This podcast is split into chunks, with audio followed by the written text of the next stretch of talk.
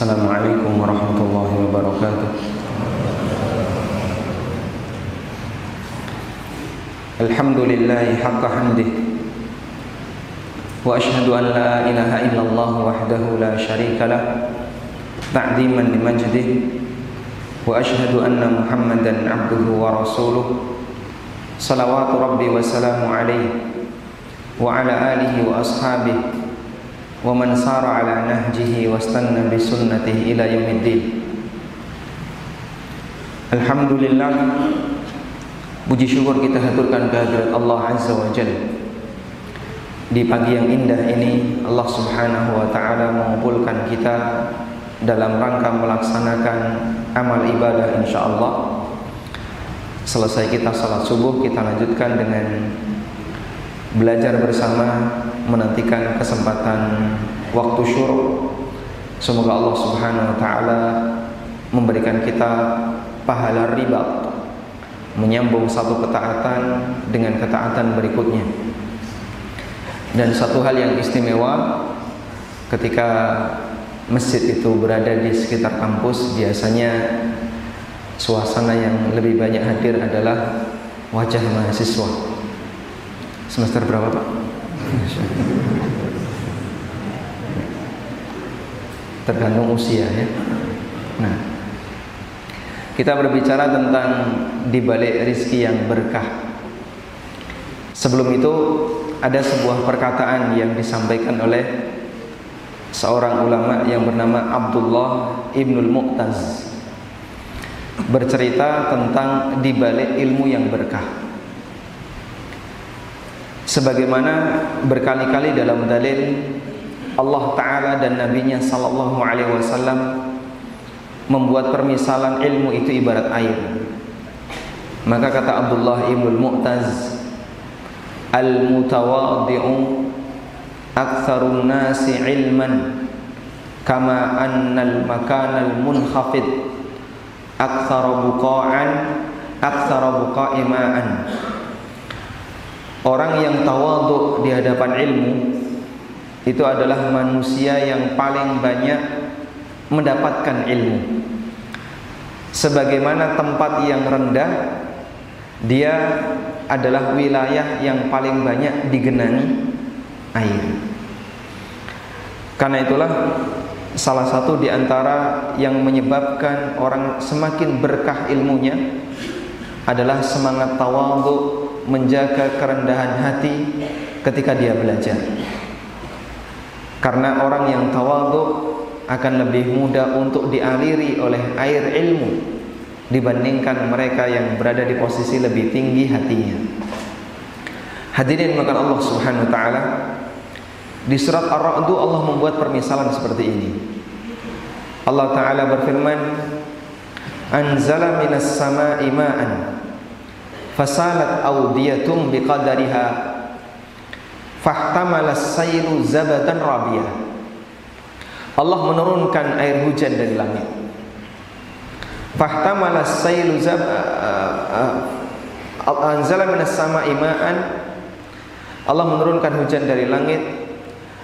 Maka lembah-lembah yang dia rendah terisi dengan air fahtamala sailu zabadan rabiyah kemudian aliran air itu mengangkat kotoran-kotoran yang berada di, di dasar lembah. Wa mimma yuqiduna alaihi finnar. Dan upaya yang dilakukan oleh manusia untuk mencari perhiasan ibtigha ahliyatin aw mata' dalam rangka untuk mencari emas yang murni. Lalu mereka bakar di atas api. Zabadu mithlu di situ juga ada kotoran. Kadzalika yadribullahu al-haqqa wal batil. Seperti inilah bagaimana Allah Ta'ala membuat permisalan antara kebenaran dan kebatilan. Fa'amma zabadu fayadhabu jufa'ah Adapun yang namanya kotoran maka dia pergi dan tidak ada orang yang memedulikannya. Wa amma ma yanfa'un nas fayamkuthu fil ard. Sedangkan yang bermanfaat bagi manusia maka dia tetap tinggal di bawah. Kadzalika yadribullahu al-amthal. Seperti itulah bagaimana Allah membuat permisalan. Saya cerita sedikit tentang ini untuk menunjukkan perbedaan tingkat keberkahan manusia dalam belajar ilmu agama. Allah membuat permisalan. Turunlah air hujan dari atas. Fasalat audiyatum biqadariha maka lembah-lembah, sungai dan tempat-tempat yang cekung di muka bumi terisi dengan air sesuai dengan kadarnya. Karena air punya karakter apa? mengalir dari tempat yang rendah ke tempat yang tinggi. Baik, itu kalau dipompa ya. Mengalir dari tempat yang tinggi ke tempat yang rendah. Maka semakin rendah, semakin mudah untuk digenangi air. Sebagaimana orang yang semakin tawadhu di hadapan ilmu, maka dia semakin mudah untuk mendapatkan aliran hidayah. Karena itulah kata Imam Al-Mujahid rahimahullah, la yata'allamul ilma mustakbirun wala mustaqin. Ada dua jenis manusia yang nggak bakalan mau nggak bakalan mau belajar. Pertama siapa? Orang yang sombong. Yang kedua, manusia pemalu. Sehingga dia malu ketika harus memulai belajar dari ikra atau dari materi yang itu dianggap terlalu dasar. Kemudian ketika ilmu itu mengalir, maka dia mengisi lembah-lembah yang kosong. Semakin luas lembah itu, semakin banyak terisi air. Kata Imam Ibnu Qayyim rahimahullah, seperti itulah perbedaan hati kita. Lembah yang luas bisa menampung banyak air. Sebagaimana hati yang luas dia bisa menampung banyak ilmu. Ada sebagian orang yang dijadikan oleh Allah Ta'ala Masya Allah Ilmunya luar biasa banyaknya Bisa kita lihat dari jumlah karya yang dia punya Misalnya Pak Ada banyak ulama Yang mereka itu hafal Al-Quran hafal sejak kecil Sahih Bukhari hafal Sahih Muslim hafal Kitab-kitab sunan juga hafal Sunan Nasai, Sunan Abu Dawud, sunan-sunan yang lain, dia hafal. Ini manusia sekali baca langsung hafal. Betapa tampungannya itu maksimal. Dan banyak yang ditampung. Dan nggak ada yang luber pak. Quran hafal, nggak ada yang luber.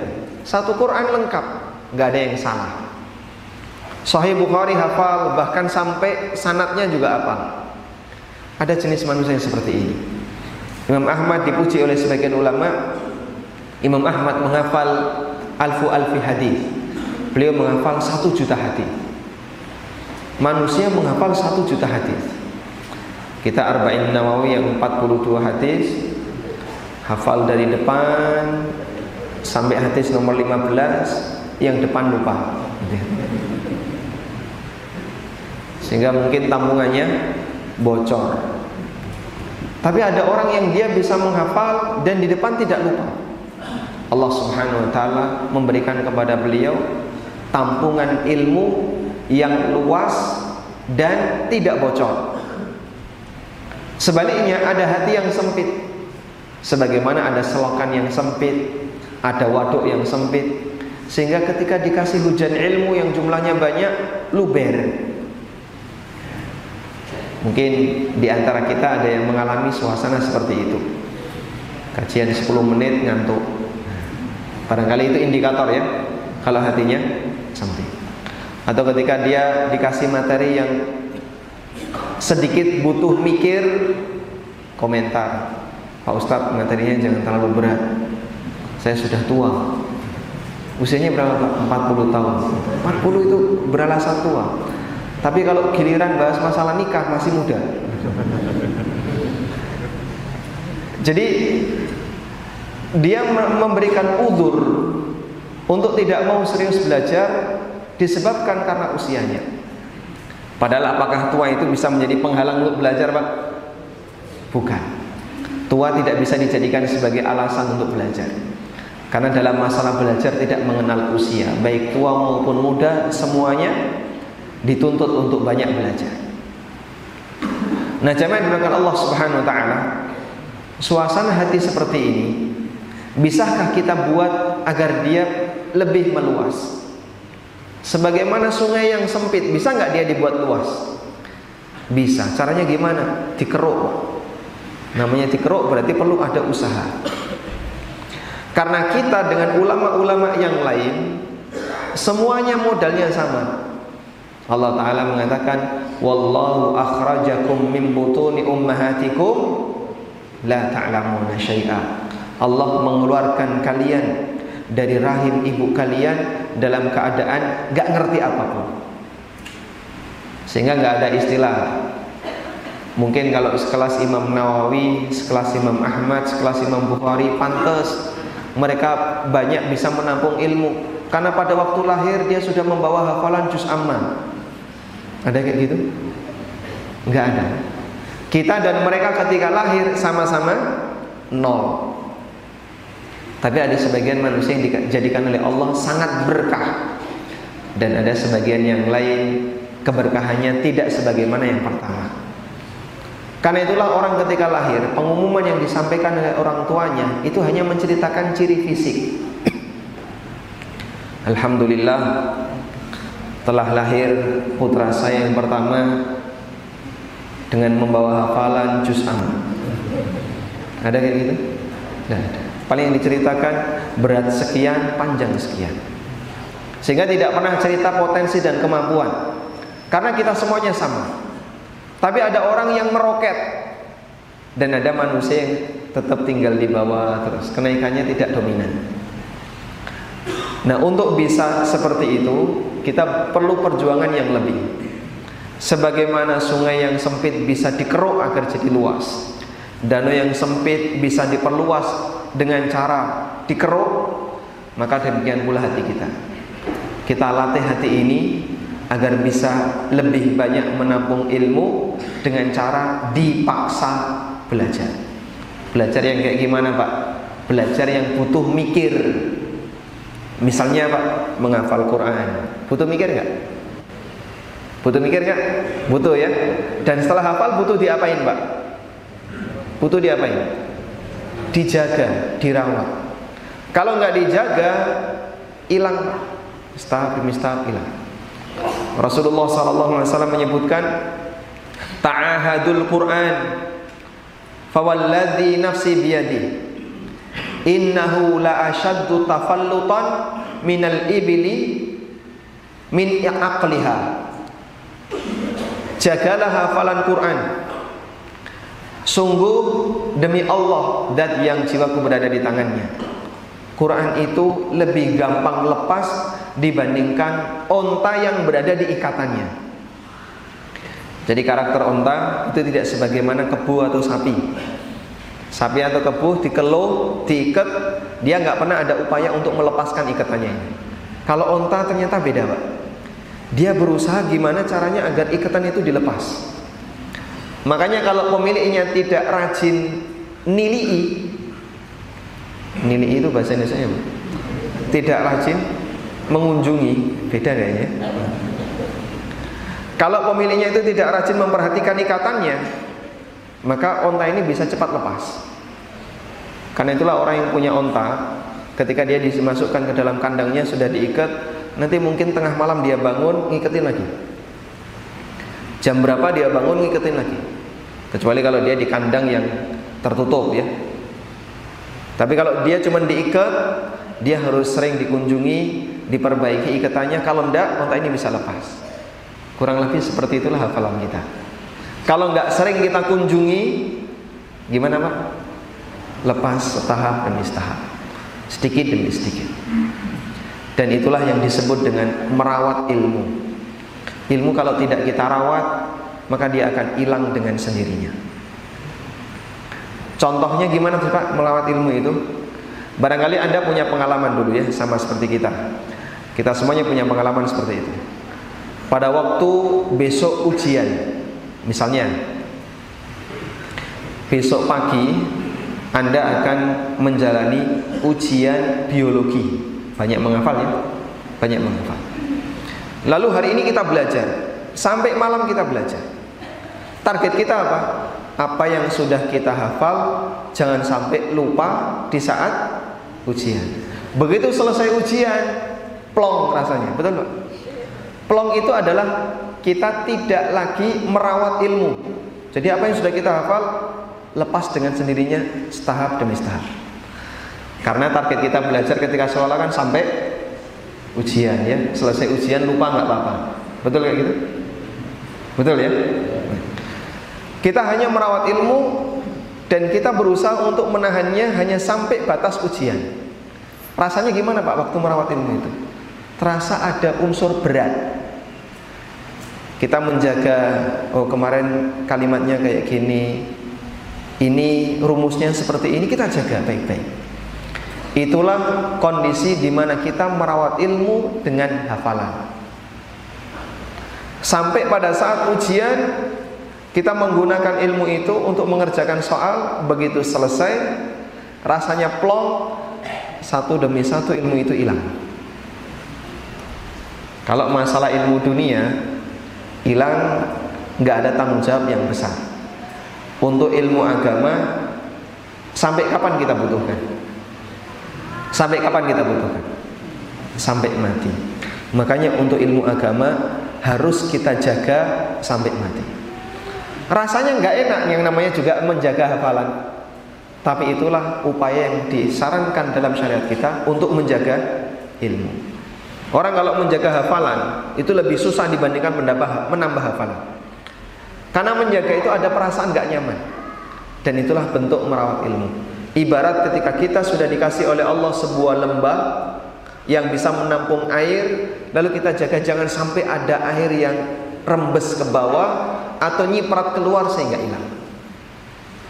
Lakukan upaya seperti ini hadirin agar kita menghargai ilmu yang kita pelajari. Tayyib. Selanjutnya kita akan berbicara dari sisi keberkahan harta. Jamaah dimakan Allah Subhanahu wa taala. Apa makna berkah? Berkah secara bahasa memiliki dua makna. Yang pertama adalah al-luzumu wad dawam. Makna yang pertama adalah menetap dalam waktu yang lama. Karena itu onta yang menetap, yang duduk menderung itu disebut dengan kata barika. Barikat al-ibilu. Onta itu menderung. Karena dia menetap duduk di satu tempat tertentu untuk beristirahat dalam beberapa waktu. Kemudian makna kata berkah yang kedua secara bahasa adalah an-numu wa zakat tumbuh dan berkembang sehingga dalam bahasa Arab sumur disebut birkah karena sumur itu selalu menghasilkan sumber air. Dan itulah bagian dari keajaiban sumur. Diambil nggak habis, dibiarkan nggak luber. Coba sumur dibiarkan dalam waktu tahunan, luber nggak airnya, Pak? Tidak. Ketika diambil, nyumber terus. Makanya orang Arab menyebutnya dengan birka. Di situ nyumber terus memberikan banyak kebaikan bagi yang lain. Sehingga berdasarkan makna bahasa ini, maka definisi berkah adalah kebaikan yang jumlahnya banyak terus bertambah dan dia menetap. Artinya tidak cepat habis. Karena itu ketika ada makhluk yang dia kebaikannya banyak dan bertahan dalam waktu yang lama tidak cepat habis makhluk ini disebut dengan makhluk yang berkah. Nah bentuk makhluk yang berkah, yang berkah itu beraneka ragam. Ada tempat yang berkah ada waktu yang berkah sebagaimana ada manusia yang berkah. Contoh tempat yang berkah Masjidil Haram, tanah suci Mekah. Termasuk Baitul Maqdis. Allah Subhanahu wa taala berfirman, Subhanalladzi asra bi'abdihi lailan minal masjidil harami ilal masjidil aqsa alladzi barakna haula. Maha suci dat yang memberangkatkan hambanya dari Masjidil Haram ke Masjidil Aqsa yang aku berkahi daerah sekitarnya. Sehingga Allah sebut Masjidil Aqsa termasuk tempat yang berkah, daerah sekitarnya juga termasuk tempat yang berkah. Apa keberkahan Aqsa? Apa keberkahan Aqsa? Ini termasuk di antara tanah yang istimewa. Makanya Musa alaihissalatu wassalam berdoa kepada Allah agar kematiannya didekatkan ke Aqsa. Agar ketika beliau wafat didekatkan ke negeri yang suci. Karena beliau berharap keberkahan dari tempat yang baik ini. Dan itulah ardul anbiya yang Allah sebutkan dalam sumpahnya, "Wattini wazzaitun wa turi sinin wa hadzal baladil amin." Demi buah tin dan buah zaitun. Kenapa yang disebutkan buahnya? Karena itu identitas daerah Syam, terutama Palestina. Di situ banyak ditumbuhi buah tin dan zaitun. Wa sinin dan demi bukit atau gunung Tursina. Gunung Sina, Bukit Sina ini adalah tempat di mana Musa mendapatkan wahyu. Wa hadzal baladil amin dan demi negeri ini yang aman yaitu apa? Kota Mekah yang itu merupakan tempat turunnya Al-Qur'an. Sehingga Allah bersumpah dengan tiga tempat di surat At-Tin Syam yang merupakan tempat turunnya Injil Tursina yang merupakan tempat turunnya Taurat dan Mekah yang merupakan tempat turunnya Al-Quran. Allah juga berfirman tentang Mekah. Inna awwala baitin wudi'a lin-nasi lalladhi bi mubarakan. Sesungguhnya tempat pertama kali Allah letakkan bangunan untuk manusia adalah tempat yang berada di kota Bakkah Al-Muharram yang diberkahi, mubarakan yang diberkahi. Kemudian ada juga waktu yang diberkahi. Contohnya apa waktu yang diberkahi? Hmm? Lailatul Qadar. Allah Subhanahu wa taala berfirman, "Inna anzalnahu fi lailatin mubarakah inna kunna mundiri fiha yufraku kullu amrin hakim." Sesungguhnya aku turunkan Al-Quran itu di waktu sebuah malam yang mubarakah, yang diberkahi. Dan itulah Lailatul Qadar. Ada juga makhluk yang lain yang diberkahi, contohnya hujan. Allah berfirman, "Wa nazzalna minas sama'i ma'an mubarakah." Dan aku turunkan dari langit air yang diberkahi. Itulah hujan. Karena hujan memberikan banyak kebaikan bagi makhluk yang ada di muka bumi. Ada juga manusia yang diberkahi. Contohnya para nabi. Nabi Isa alaihissalatu wassalam ketika berada di gendongan ibunya beliau mengatakan wa ja'alani mubarakan aynama kuntu wa awsani bis salati waz zakati ma dumtu hayya dan Allah jadikan aku orang yang diberkahi di mana pun aku berada dan itulah pujian-pujian yang diberikan oleh Allah kepada makhluknya yang banyak memberikan kebaikan. Baik. Sekarang siapakah sumber berkah itu? Jawabannya Allah Ta'ala. Karena itu kita memuji dia yang Allah ajarkan dalam Al-Quran dengan kalimat Tabaraka Tabarakalladzi biyadihil mulk Tabarakalladzi nazzalal furqan. Karena dia sumber berkah. Sedangkan makhluk mereka penerima keberkahan. Ada yang menerima dalam jumlah banyak sehingga bisa ditularkan ke yang lain. Dan ada yang menerima dalam jumlah sedikit sehingga dia butuh mendapatkan donor dari yang lain. Ya, perlombaan kita di sini pak. Sejauh mana kita bisa memberikan banyak kebaikan bagi yang lain sehingga kita dianggap sebagai makhluk yang memberikan keberkahan, banyak mendapatkan keberkahan dan bisa ditularkan kepada yang lain. Karena itulah untuk makhluk kalimat yang boleh digunakan adalah mubarak. Karena dia diberkahi. Tapi kalau Allah taala tabarak. Sehingga makhluk tidak boleh dikasih nama tabarak. Jenang tabarok. Eh? Yang betul apa? Alhamdulillah. Ini nama yang betul ya. Kalau itu jenang tabarok wajib ganti. Karena tabaroka itu hanya boleh untuk Allah Subhanahu wa taala. Baik. Terus bagaimana cara mengukur keberkahan? Mengukur keberkahan itu bisa dilihat dari dua hal. Yang pertama tingkat penyebaran kebaikan. Yang kedua, nilai ketahanan dan usia kebaikan. Kalau ada sebuah karya, dia bisa memberikan kebaikan dalam jumlah yang banyak, sehingga orang yang mendapatkannya jumlahnya banyak dan punya nilai ketahanan dalam waktu yang lama, maka ini keberkahan yang paling tinggi tingkatannya. Bisa kasih contoh, Pak? Baik, coba kita lihat manusia-manusia berprestasi di kalangan umat Muhammad sallallahu alaihi wasallam. Manusia berprestasi di kalangan umat Muhammad sehingga sejarahnya dikenal oleh kaum muslimin sepanjang zaman. Contohnya siapa?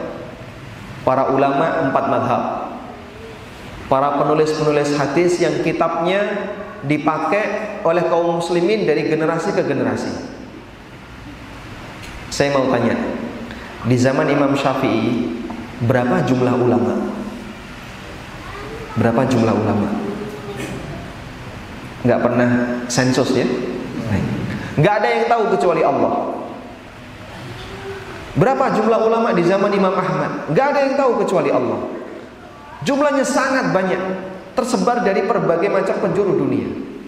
Tapi kenapa yang menonjol satu, dua, tiga, empat orang, lima orang, enam orang? Yang lain sejarahnya jarang kita kenal. Meskipun mereka juga ulama. Itulah contoh Allah menjaga keberkahan sebagian hambanya dan sebagian yang lain tidak sebagaimana mereka yang pertama. Sehingga sebagaimana orang ada yang sangat berprestasi sehingga dia dikenang.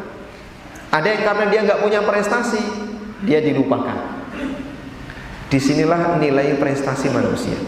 Semakin banyak memberikan keberkahan bagi yang lain, maka dia semakin berprestasi bagi umat Muhammad sallallahu alaihi wasallam. Karena itu Nabi sallallahu alaihi wasallam pernah mengatakan dalam hadis riwayat Ad-Daruqutni, "Ahabbun nasi ilallah anfa'uhum linnas. Manusia yang paling dicintai oleh Allah adalah yang paling bisa memberikan manfaat bagi yang lain. Karena ketika dia banyak memberikan manfaat bagi yang lain, masyarakat merasa berterima kasih sehingga namanya terus dikenal. Jumlah kitab hadis itu ada berapa? Jumlah kitab hadis yang kita kenal coba dihitung, Pak. Sahih Bukhari, Muslim, terus apa lagi? Nasai, Tirmidzi, Abu Dawud, Ibnu Majah, apa lagi? Musnad Imam Ahmad. Terus apa lagi? Tujuh. Apa lagi Pak? Ad-Darimi, Daruqutni, Ad-Dailami dan masih banyak yang lainnya. Kita mungkin kenal sembilan kitab. Karena itu yang ma'ruf atau enam itu yang lebih ma'ruf. Padahal jumlahnya ribuan. Tapi kenapa yang menonjol hanya sekian ini? Itulah contoh Allah memilih karya sebagian hambanya dan Allah meninggalkan yang lain. Kitab-kitab itu tetap ada, tercetak, tersimpan di maktabah-maktabah. Cuman yang menonjol beberapa kitab. Sehingga ada sebagian kitab yang dijaga oleh Allah keberkahannya, memberikan banyak manfaat bagi umat, dikenang sepanjang sejarah. Sementara karya yang lain lebih banyak dilupakan. Kenapa kaul pendapat Imam Syafi'i, pendapat Imam Ahmad, Imam Malik atau Abu Hanifah lebih banyak tersebar? Padahal kan ada ribuan ulama di masa silam. Allah Subhanahu wa taala menjaga sebagian karya dan Allah menyisihkan yang lain. Kitab Tauhid yang nulis kitab Tauhid ada berapa? Banyak. Tapi kenapa Syekh Muhammad yang lebih menonjol? Itu contoh Allah Subhanahu wa taala memilih keberkahan sebagian manusia dan Allah tinggalkan yang lain. Baik. Terlebih lagi hadirin yang dimuliakan Allah taala, kalau kita bandingkan antara orang yang menekuni masalah agama dengan orang yang menekuni masalah dunia. Di zaman Imam Syafi'i ada nggak raja yang hidup ketika itu? Ada ya. Kalau anda ditanya siapa nama raja yang hidup di zaman Imam Syafi'i? Siapa nama gubernur Mesir yang hidup ketika Imam Syafi'i tinggal di Mesir? Kita nggak kenal. Kita mengenal beliau, tapi kita nggak kenal siapa nama pejabat yang hidup di zaman beliau. Padahal waktu Imam Syafi'i hidup dan pejabat ini hidup, siapa yang lebih terkenal? Dua-duanya terkenal. Raja terkenal, beliau juga terkenal. Tapi kenapa ketika mereka berdua meninggal, yang satu melambung terus, namanya tetap di atas, yang satu hilang dimakan sejarah. Itu contoh keberkahan mereka yang punya karya dalam masalah agama dibandingkan mereka yang tidak punya karya dalam masalah agama. Padahal yang namanya pemimpin di masa silam, mereka bangun masjid, mereka bangun jalan, mereka bangun berbagai macam fasilitas untuk negaranya. Sehingga dia dikenal di negaranya. Tapi ketika dia meninggal dunia, nggak ada lagi namanya. Dalam sejarah kita tidak mengenal orang-orang yang menjadi pemimpin di masa silam. Ketika Kiai Ahmad Dahlan hidup, siapa nama raja yang berkuasa di Jogja? Hamengkubuwono. Ya semuanya Hamengkubuwono. Keberapa, Pak? Hamengkubuwono keberapa? Eh? Kedelapan atau ketujuh? Nama aslinya siapa? Kita nggak pernah mengenal itu. Pada waktu misalnya Kiai Haji Hashim Ash'ari berdakwah di Jombang, siapa nama gubernur Jawa Timur? Padahal waktu beliau hidup antara ulama dengan mereka yang jadi pemimpin sama-sama terkenal. Ini terkenal, pemimpin ini juga terkenal. Ketika mereka semuanya meninggal, yang satu dikenang sejarah, yang satu dilupakan. Orang yang punya karya dunia itu lebih mudah dilupakan dibandingkan orang yang punya karya dalam masalah ilmu agama. Tingkat penyebarannya semakin luas. Tingkat penyebarannya lebih luas. Baik. Sekarang coba kita perhatikan. Sahih Bukhari. Berapa usia Sahih Bukhari? Penulisnya meninggal di usia 62 tahun. Meninggal pada tahun 256 Hijriah. Andai ya, anggap saja Sahih Bukhari selesai ditulis tahun 250 Hijriah. Sekarang tahun berapa? 1441. Berarti usia Sahih Bukhari berapa tahun, Pak?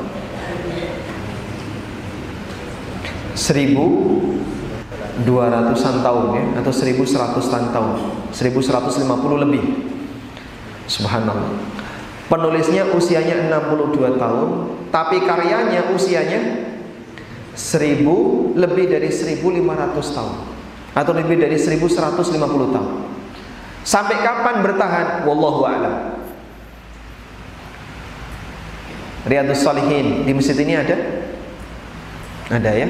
Ada Sahih Bukhari, ada mungkin ada Riyadus Salihin. Imam Nawawi meninggal di usia 40-an tahun. Penulisnya usianya hanya 40 tahun. Beliau meninggal tahun 600-an Hijriah. Anggaplah bahasanya Riyadus Salihin itu selesai ditulis tahun 600 Hijriah. Berarti usia Riyadus Salihin berapa? Lebih dari 700 tahun. Penulisnya cuma 40 tahun, usia tulisannya lebih dari 700 tahun. Terus gimana ini, Pak? Mereka yang karyanya jauh seperti ini terus mendapatkan aliran pahala meskipun dia sudah meninggal dunia. Dan itulah umur yang kedua. Itulah umur yang kedua. Umur di mana manusia bisa mendapatkan pahala disebabkan karya karyanya karena karyanya ini masih hidup meskipun orangnya sudah meninggal. Kita mungkin kalau bersaing dengan mereka nggak sanggup ya. Ada yang mau bersaing dengan Imam Bukhari? Hafalkan Quran, hafal 100 ribu hadis, dan tetap semangat dalam beribadah. Mungkin kita nggak sanggup. Sehingga kalau kita dibandingkan dengan mereka hanya bisa diceritakan, tapi kita tidak mungkin bisa berlomba seperti mereka. Minimal selanjutnya adalah mulai saat ini coba kita mulai merancang umur yang kedua. Kalaupun saya tidak bisa punya karya seperti Sahih Bukhari, saya nggak bisa punya karya seperti Riyadus Salihin, tidak bisa punya karya seperti Bulughul Maram atau kitab-kitab yang lainnya. Karya-karya para ulama-ulama besar. Apa yang bisa saya tinggalkan setelah saya wafat? Potensi harta itulah yang terakhir. Kita kalau menggunakan kemampuan ilmiah, kayaknya nggak sanggup untuk menyaingi yang lain. Kita kalau menggunakan kemampuan fisik, fisik itu hanya bisa bertahan sebentar. Kerja bakti, kita ikut menyumbangkan fisik kita dalam waktu kurang lebih cuma satu jam, terus nyari snack. Ya. Nggak kuat dalam waktu lama. Satu-satunya yang bisa kita andalkan yang terakhir ini Pak, harta. Nah bagian dari keberkahan harta seorang mukmin adalah dia bisa dijadikan sebagai alat untuk tetap menyumbangkan pahala bagi pemiliknya. Makanya sampai di detik terakhir ketika ada seorang muslim yang belum sempat beramal dimotivasi oleh Nabi wasallam untuk apa? Wasiat. Kenapa? Ini kesempatan yang terakhir. Kamu sudah nggak punya yang lain selain ini, sudah wasiatkan hartamu. Tapi maksimal sepertiga. Karena itulah Nabi sallallahu alaihi wasallam menyebut wasiat itu sedekah dari Allah untuk mukmin. Kok bisa Pak disebut sedekah? Karena orang kalau sudah mati, dia nggak bisa beramal. Tapi dia masih diizinkan. Kamu masih mungkin untuk beramal, punya kesempatan untuk itu dengan cara wasiat. Wasiat itu gimana sih? Dia pesan sama orang lain, nanti kalau saya mati, tolong harta saya sekian disumbangkan untuk masjid. Kenapa nggak dari dulu waktu masih sehat? Mungkin dia masih merasa saya masih punya bayangan masa depan anaknya. punya bayangan masa depan untuk dirinya, sehingga dia sayang kalau mengeluarkan dana besar untuk kepentingan agama. Begitu orang sudah mendekati kematian, semangat untuk menggapai masa depan hilang. Tinggal selanjutnya yang dia pikirkan adalah bagaimana nasib saya ketika menghadap Allah Taala. Maka kesempatan terakhir adalah wasiat. Karena itu Nabi Wasallam bersabda, Inna Allah tasaddaqa alaikum bi thuluthi amwalikum. Sesungguhnya Allah Ta'ala bersedekah kepada kalian dengan maksimal sepertiga harta kalian. Ini kesempatan yang terakhir kalau kamu nggak punya wakaf, nggak punya amal yang bisa diabadikan, tinggal satu-satunya ini. Jangan lupa wasiat. Sehingga dia pesan, nanti kalau saya meninggal, biar saya tetap dapat pahala dari hasil kerja saya, harta yang saya kumpulkan, tolong berikan sekian juta untuk pesantren A, untuk masjid B, atau untuk tempat sosial C. Sehingga dia berharap tetap bisa mendapatkan pahala. Itulah wasiat. Hadirin yang Allah Ta'ala Berapa sih kemampuan kita dalam memanfaatkan harta? terbatas ya. Orang yang gajinya 10 juta, apakah habis dimakan sendirian? Tidak. Dia nggak sanggup untuk menghabiskannya. Gaji 10 juta ditarget, pokoknya tiap hari gaji 10 juta ini harus habis untuk makan daging. Nggak sanggup ya? Nggak sanggup ngunyah kita. Setiap setengah jam tongseng datang. Sanggup kayak gitu? Nggak sanggup. Sehingga kita lebih banyak menyimpan dibandingkan memanfaatkan. Pokoknya 10 juta ini harus habis, entahlah kamu gunakan untuk apa.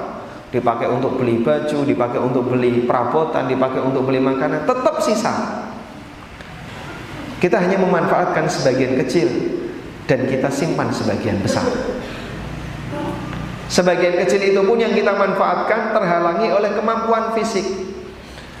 Kalaupun orang misalnya mau menghabiskan duitnya untuk piknik, Pak. Kira-kira berapa lama dia bisa kuat dalam berrekreasi? Sehari biasanya orang kalau pulang dari rekreasi sampai rumah gimana ngomongnya? Capek. Ini orang habis rekreasi ngomongnya capek. Kan seharusnya makin seger, makin sehat. Ternyata enggak. Lemes, capek, bahkan sakit. Habis rekreasi. Sehingga dia nggak bisa memanfaatkan semuanya. Masih ada yang sisa. Karena itu kalau orang hanya memanfaatkan hasil usahanya, hasil kerjanya di dunia saja itu nggak maksimal. Maka pikirkan, ini kerja saya ketika di dunia, alhamdulillah insya Allah halal, bisa nggak kita manfaatkan untuk kehidupan yang kedua? Sehingga kita tetap mendapatkan hasilnya ketika kita meninggal dunia. Itulah keberkahan yang dimiliki oleh seorang mukmin orang kafir nggak punya. Karena usaha mereka ketika melakukan tindakan sosial kerja sosial tidak diterima oleh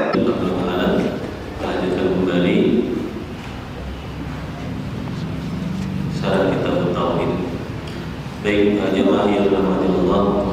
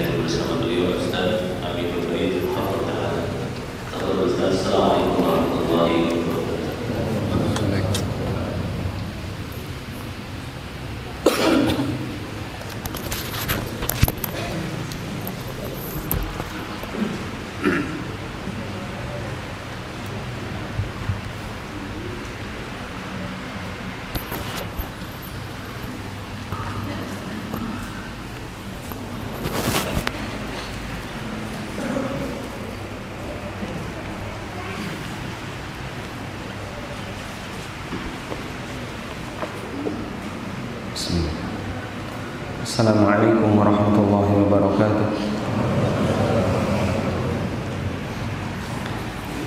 الحمد لله حق حمده وأشهد أن لا إله إلا الله وحده لا شريك له تعظيما لمجده وأشهد أن محمدا عبده ورسوله صلوات ربي وسلامه عليه وعلى آله وأصحابه ومن سار على نهجه واستنى بسنته إلى يوم الدين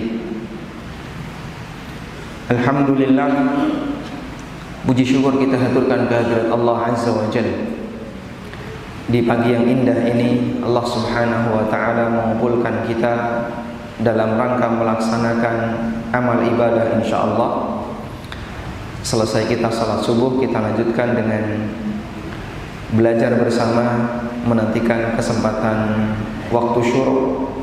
Semoga Allah subhanahu wa ta'ala Memberikan kita pahala riba menyambung satu ketaatan dengan ketaatan berikutnya. Dan satu hal yang istimewa ketika masjid itu berada di sekitar kampus biasanya suasana yang lebih banyak hadir adalah wajah mahasiswa. Semester berapa Pak? Tergantung usia ya nah kita berbicara tentang dibalik rizki yang berkah.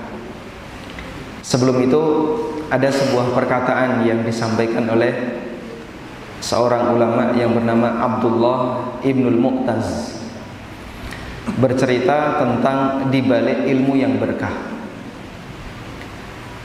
Sebagaimana berkali-kali dalam dalil Allah Taala dan Nabi-Nya Sallallahu Alaihi Wasallam membuat permisalan ilmu itu ibarat air.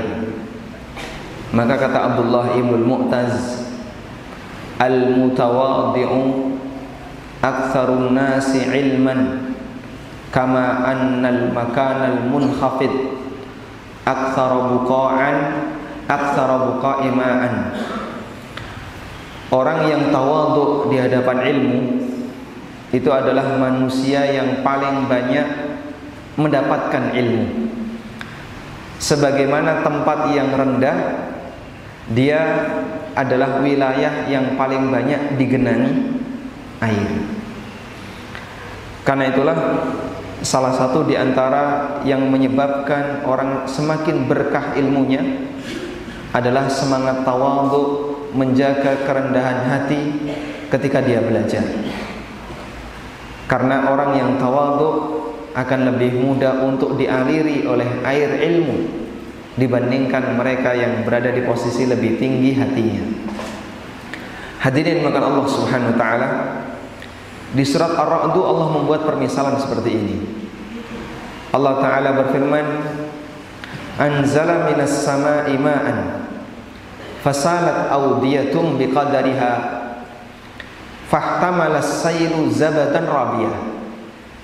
Allah menurunkan air hujan dari langit. Fahtamala sailu zab anzala minas sama'i ma'an Allah menurunkan hujan dari langit maka lembah-lembah yang dia rendah terisi dengan air. Fahtamala sailu zabadan rabiyah. Kemudian aliran air itu mengangkat kotoran-kotoran yang berada di, di dasar lembah. Wa mimma yuqiduna alaihi finnar. Dan upaya yang dilakukan oleh manusia untuk mencari perhiasan ibtigha ahliyatin mata dalam rangka untuk mencari emas yang murni. Lalu mereka bakar di atas api zadabu zabadu mithlu di situ juga ada kotoran kadzalika yadribullahu al-haqqa wal batil seperti inilah bagaimana Allah Ta'ala membuat permisalan antara kebenaran dan kebatilan. Fa'amma zabatu fayadhabu jufa'ah. Adapun yang namanya kotoran maka dia pergi dan tidak ada orang yang memedulikannya. Wa amma ma yanfa'un nas fayamkuthu fil ard. Sedangkan yang bermanfaat bagi manusia maka dia tetap tinggal di bawah. Kadzalika yadribullahu al-amthal seperti itulah bagaimana Allah membuat permisalan. Saya cerita sedikit tentang ini untuk menunjukkan perbedaan tingkat keberkahan manusia dalam belajar ilmu agama. Allah membuat permisalan. Turunlah air hujan dari atas. Fasalat audiyatum biqadariha maka lembah-lembah, sungai dan tempat-tempat yang cekung di muka bumi terisi dengan air sesuai dengan kadarnya. Karena air punya karakter apa? Mengalir dari tempat yang rendah ke tempat yang tinggi. Baik, itu kalau dipompa ya. Mengalir dari tempat yang tinggi ke tempat yang rendah. Maka semakin rendah, semakin mudah untuk digenangi air.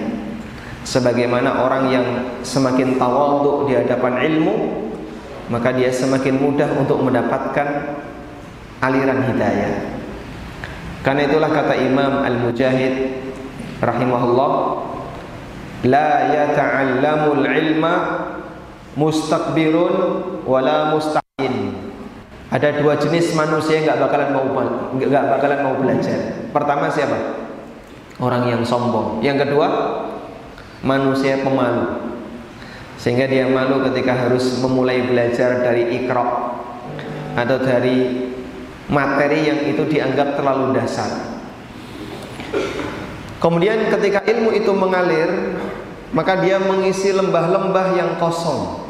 Semakin luas lembah itu, semakin banyak terisi air. Kata Imam Ibnu Qayyim rahimahullah, seperti itulah perbedaan hati kita. Lembah yang luas bisa menampung banyak air. Sebagaimana hati yang luas dia bisa menampung banyak ilmu. Ada sebagian orang yang dijadikan oleh Allah Ta'ala Masya Allah Ilmunya luar biasa banyaknya Bisa kita lihat dari jumlah karya yang dia punya. Misalnya Pak Ada banyak ulama Yang mereka itu hafal Al-Quran hafal sejak kecil. Sahih Bukhari hafal Sahih Muslim hafal. Kitab-kitab sunan juga hafal. Sunan Nasai, Sunan Abu Dawud Sunan-sunan yang lain Dia hafal. Ini manusia sekali baca langsung hafal. Betapa tampungannya itu maksimal Dan banyak yang ditampung Dan gak ada yang luber Pak Quran hafal nggak ada yang luber. Satu Quran lengkap, nggak ada yang salah. Sahih Bukhari hafal, bahkan sampai sanatnya juga hafal. Ada jenis manusia yang seperti ini. Imam Ahmad dipuji oleh sebagian ulama. Imam Ahmad menghafal alfu alfi hadis. Beliau menghafal satu juta hadis. Manusia menghafal satu juta hadis. Kita Arba'in Nawawi yang 42 hadis. Hafal dari depan sampai hadis nomor 15 yang depan lupa. Sehingga mungkin tambungannya bocor. Tapi ada orang yang dia bisa menghafal dan di depan tidak lupa. Allah subhanahu wa ta'ala memberikan kepada beliau tampungan ilmu yang luas dan tidak bocor sebaliknya ada hati yang sempit. Sebagaimana ada selokan yang sempit ada waduk yang sempit sehingga ketika dikasih hujan ilmu yang jumlahnya banyak luber. Mungkin di antara kita ada yang mengalami suasana seperti itu. Kajian 10 menit ngantuk. Barangkali itu indikator ya kalau hatinya sempit.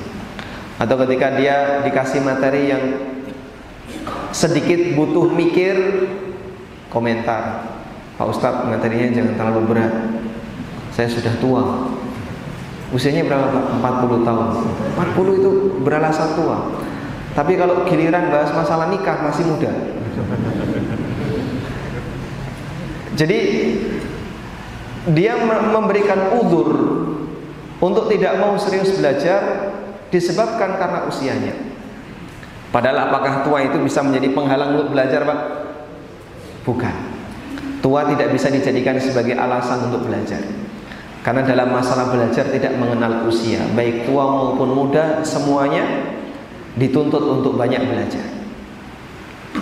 Nah, jemaah diberkahi Allah Subhanahu wa taala, suasana hati seperti ini bisakah kita buat agar dia lebih meluas. Sebagaimana sungai yang sempit, bisa nggak dia dibuat luas? Bisa. Caranya gimana? Dikeruk. Namanya dikeruk berarti perlu ada usaha. Karena kita dengan ulama-ulama yang lain semuanya modalnya sama. Allah taala mengatakan wallahu akhrajakum min butuni ummahatikum la ta'lamuna syai'a. Allah mengeluarkan kalian dari rahim ibu kalian dalam keadaan gak ngerti apa pun. Sehingga gak ada istilah Mungkin kalau sekelas Imam Nawawi, sekelas Imam Ahmad, sekelas Imam Bukhari pantas mereka banyak bisa menampung ilmu karena pada waktu lahir dia sudah membawa hafalan juz amma. Ada kayak gitu? Enggak ada. Kita dan mereka ketika lahir sama-sama nol. Tapi ada sebagian manusia yang dijadikan oleh Allah sangat berkah. Dan ada sebagian yang lain keberkahannya tidak sebagaimana yang pertama.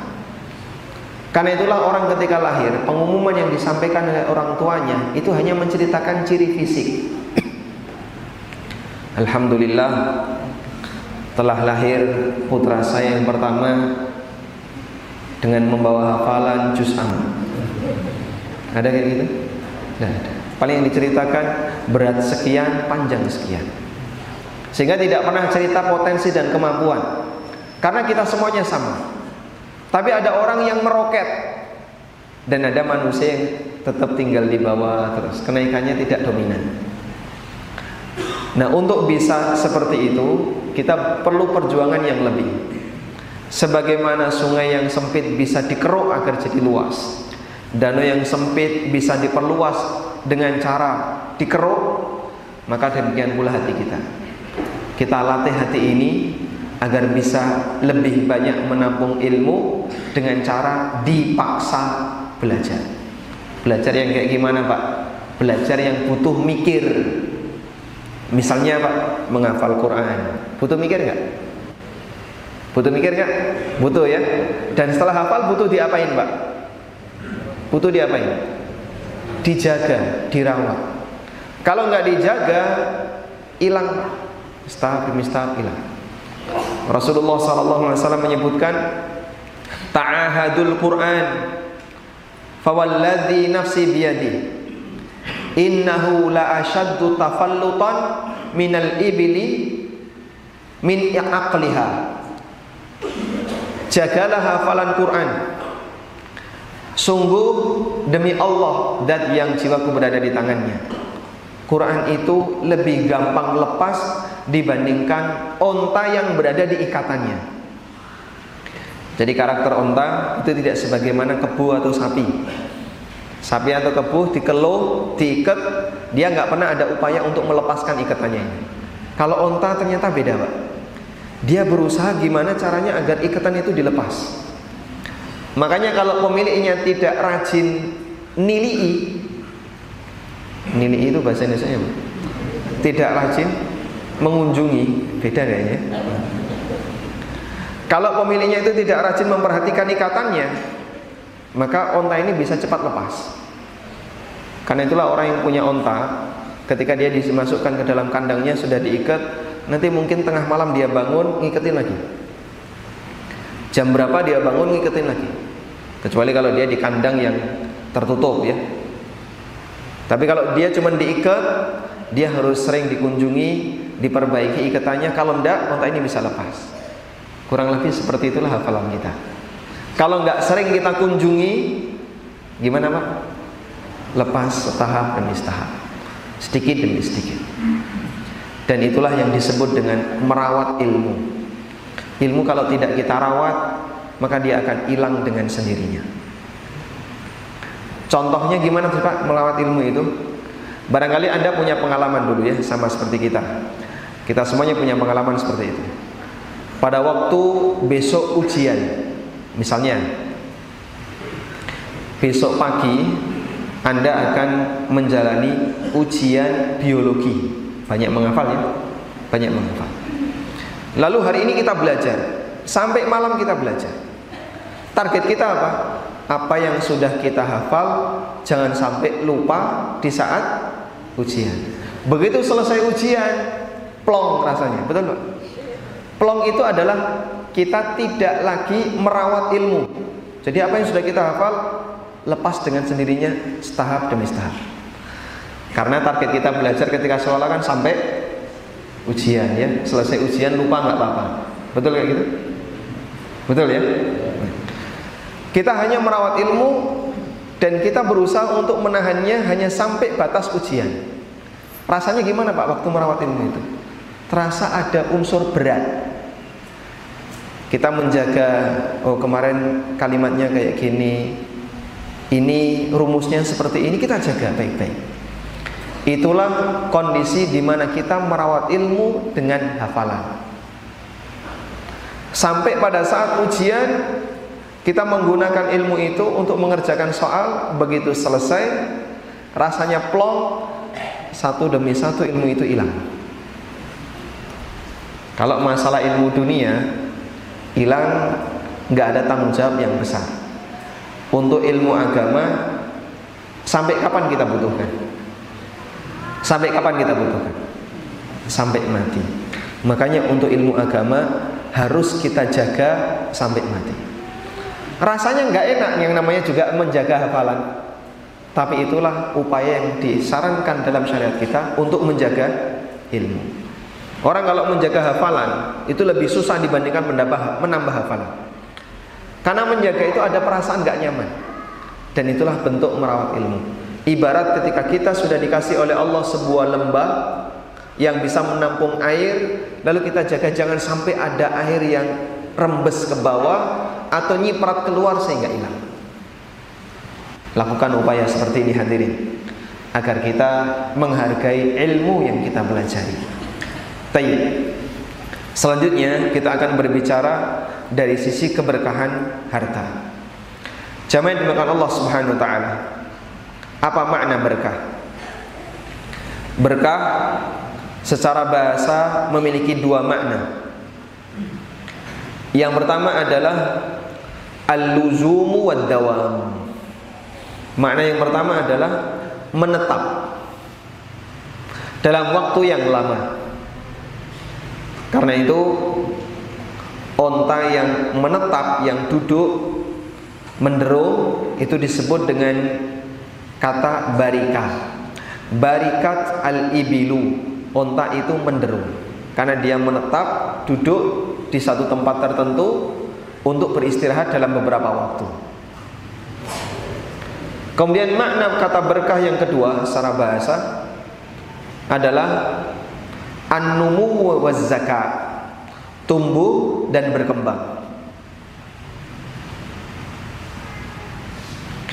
Sehingga dalam bahasa Arab sumur disebut birkah. Karena sumur itu selalu menghasilkan sumber air. Dan itulah bagian dari keajaiban sumur diambil nggak habis, dibiarkan nggak luber. Coba sumur dibiarkan dalam waktu tahunan, luber nggak airnya, Pak?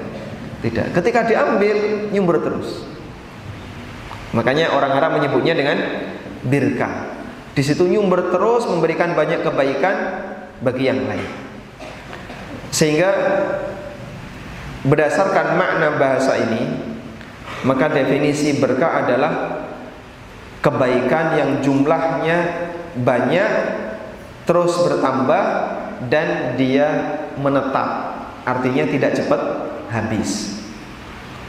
Karena itu ketika ada makhluk yang dia kebaikannya banyak dan bertahan dalam waktu yang lama tidak cepat habis makhluk ini disebut dengan makhluk yang berkah nah bentuk makhluk yang berkah, yang berkah itu beraneka ragam ada tempat yang berkah, ada waktu yang berkah, sebagaimana ada manusia yang berkah.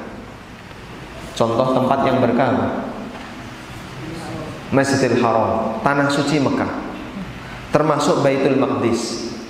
Allah Subhanahu wa taala berfirman, Subhanalladzi asra bi'abdihi lailan minal masjidil harami ilal masjidil aqsa alladzi barakna haula Maha suci dat yang memberangkatkan hambanya dari Masjidil Haram ke Masjidil Aqsa yang aku berkahi daerah sekitarnya.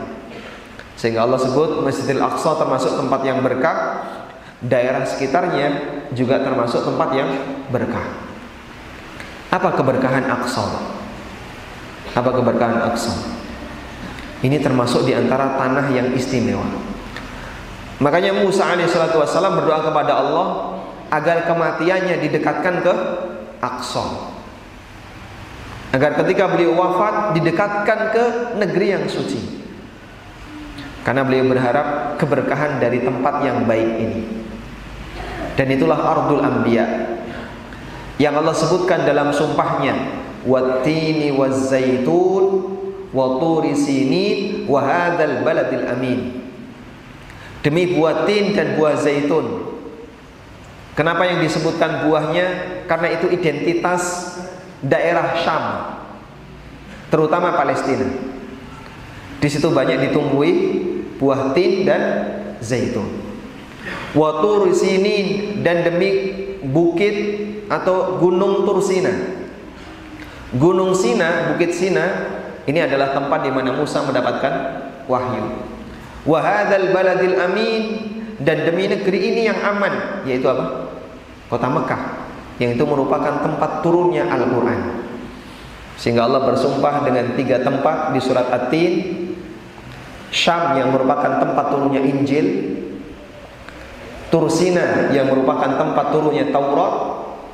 Dan Mekah yang merupakan tempat turunnya Al-Quran Allah juga berfirman tentang Mekah Inna awwala baitin wudi'a lin-nasi lalladhi kata mubarakan. Sesungguhnya tempat pertama kali Allah letakkan bangunan untuk manusia adalah tempat yang berada di kota Bakkah Al-Muharram yang diberkahi, mubarakan yang diberkahi.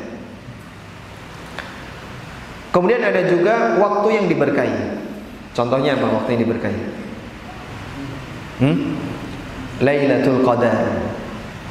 Allah Subhanahu wa taala berfirman, Inna anzalnahu fi lailatin mubarakah inna kunna mundiri fiha yufraku kullu amrin hakim Sesungguhnya aku turunkan Al-Quran itu di waktu sebuah malam yang mubarakah, yang diberkahi. Dan itulah Lailatul Qadar. Ada juga makhluk yang lain yang diberkahi, contohnya hujan. Allah berfirman wa nazzalna minas sama'i ma'an mubarakah dan aku turunkan dari langit air yang diberkahi. Itulah hujan. Karena hujan memberikan banyak kebaikan bagi makhluk yang ada di muka bumi. Ada juga manusia yang diberkahi. Contohnya para nabi. Nabi Isa alaihissalatu wassalam ketika berada di gendongan ibunya beliau mengatakan waj'alani mubarakan aynama kuntu wa awsani bis salati waz zakati ma dumtu hayya dan Allah jadikan aku orang yang diberkahi di mana pun aku berada dan itulah pujian-pujian yang diberikan oleh Allah kepada makhluknya yang banyak memberikan kebaikan. Tayyib. Sekarang siapakah sumber berkah itu? Jawabannya Allah Ta'ala. Karena itu kita memuji dia yang Allah ajarkan dalam Al-Quran dengan kalimat tabaraka.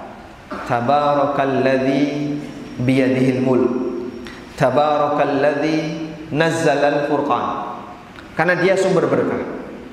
Sedangkan makhluk mereka penerima keberkahan ada yang menerima dalam jumlah banyak sehingga bisa ditularkan ke yang lain dan ada yang menerima dalam jumlah sedikit sehingga dia butuh mendapatkan donor dari yang lain. Ya, perlombaan kita di sini, Pak.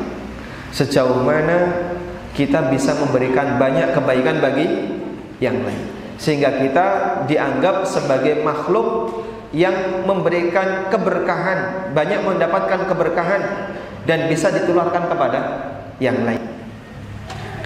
Karena itulah untuk makhluk Kalimat yang boleh digunakan adalah mubarak.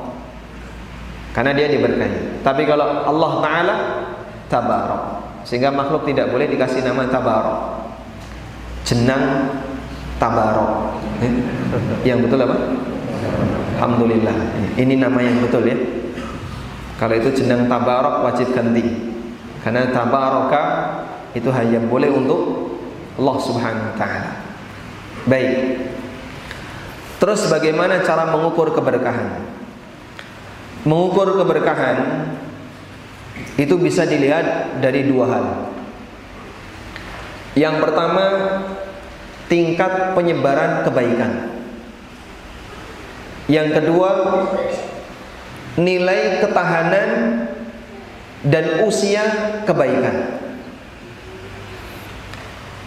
Kalau ada sebuah karya dia bisa memberikan kebaikan dalam jumlah yang banyak sehingga orang yang mendapatkannya jumlahnya banyak dan punya nilai ketahanan dalam waktu yang lama maka ini keberkahan yang paling tinggi tingkatannya bisa kasih contoh Pak baik coba kita lihat manusia-manusia berprestasi di kalangan umat Muhammad sallallahu alaihi wasallam manusia berprestasi di kalangan umat Muhammad sehingga sejarahnya dikenal oleh kaum muslimin sepanjang zaman. Contohnya siapa? Para ulama empat madhab Para penulis-penulis hadis yang kitabnya dipakai oleh kaum muslimin dari generasi ke generasi Saya mau tanya Di zaman Imam Syafi'i Berapa jumlah ulama? Berapa jumlah ulama? Nggak pernah sensus ya? Nggak ada yang tahu kecuali Allah. Berapa jumlah ulama di zaman Imam Ahmad? Nggak ada yang tahu kecuali Allah. Jumlahnya sangat banyak, tersebar dari berbagai macam penjuru dunia. Tapi kenapa yang menonjol satu, dua, tiga, empat orang, lima orang, enam orang? Yang lain sejarahnya jarang kita kenal. Meskipun mereka juga ulama. Itulah contoh Allah menjaga keberkahan sebagian hambanya dan sebagian yang lain tidak sebagaimana mereka yang pertama. Sehingga sebagaimana orang ada yang sangat berprestasi sehingga dia dikenal. Ada yang karena dia nggak punya prestasi dia dilupakan. Di sinilah nilai prestasi manusia. Semakin banyak memberikan keberkahan bagi yang lain, maka dia semakin berprestasi bagi umat Muhammad sallallahu alaihi wasallam.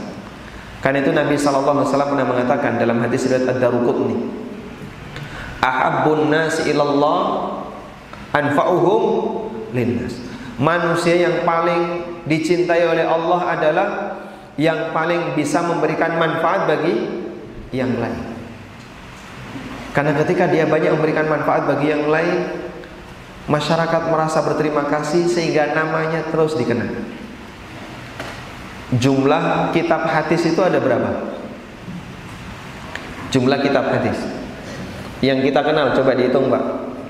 Sahih Bukhari, Muslim, terus apa lagi?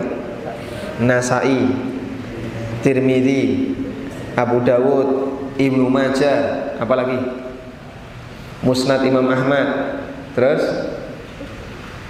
apa lagi? Tujuh. Apa lagi Pak? Ad-Darimi Darukutni Ad-Dailami Dan masih banyak yang lainnya Kita mungkin kenal sembilan kitab Karena itu yang ma'ruf Atau enam, itu yang lebih ma'ruf Padahal jumlahnya ribuan Tapi kenapa yang menonjol hanya sekian ini. Itulah contoh Allah memilih karya sebagian hambanya dan Allah meninggalkan yang lain. Kitab-kitab itu tetap ada, tercetak, tersimpan di maktabah-maktabah. Cuman yang menonjol beberapa kitab.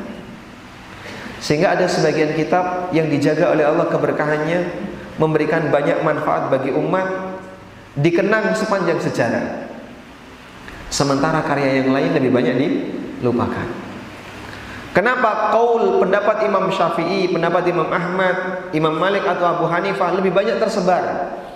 Padahal kan ada ribuan ulama di masa silam. Allah Subhanahu wa taala menjaga sebagian karya dan Allah menyisihkan yang lain. Kitab Tauhid yang nulis kitab Tauhid ada berapa? Banyak. Tapi kenapa Syekh Muhammad yang lebih menonjol?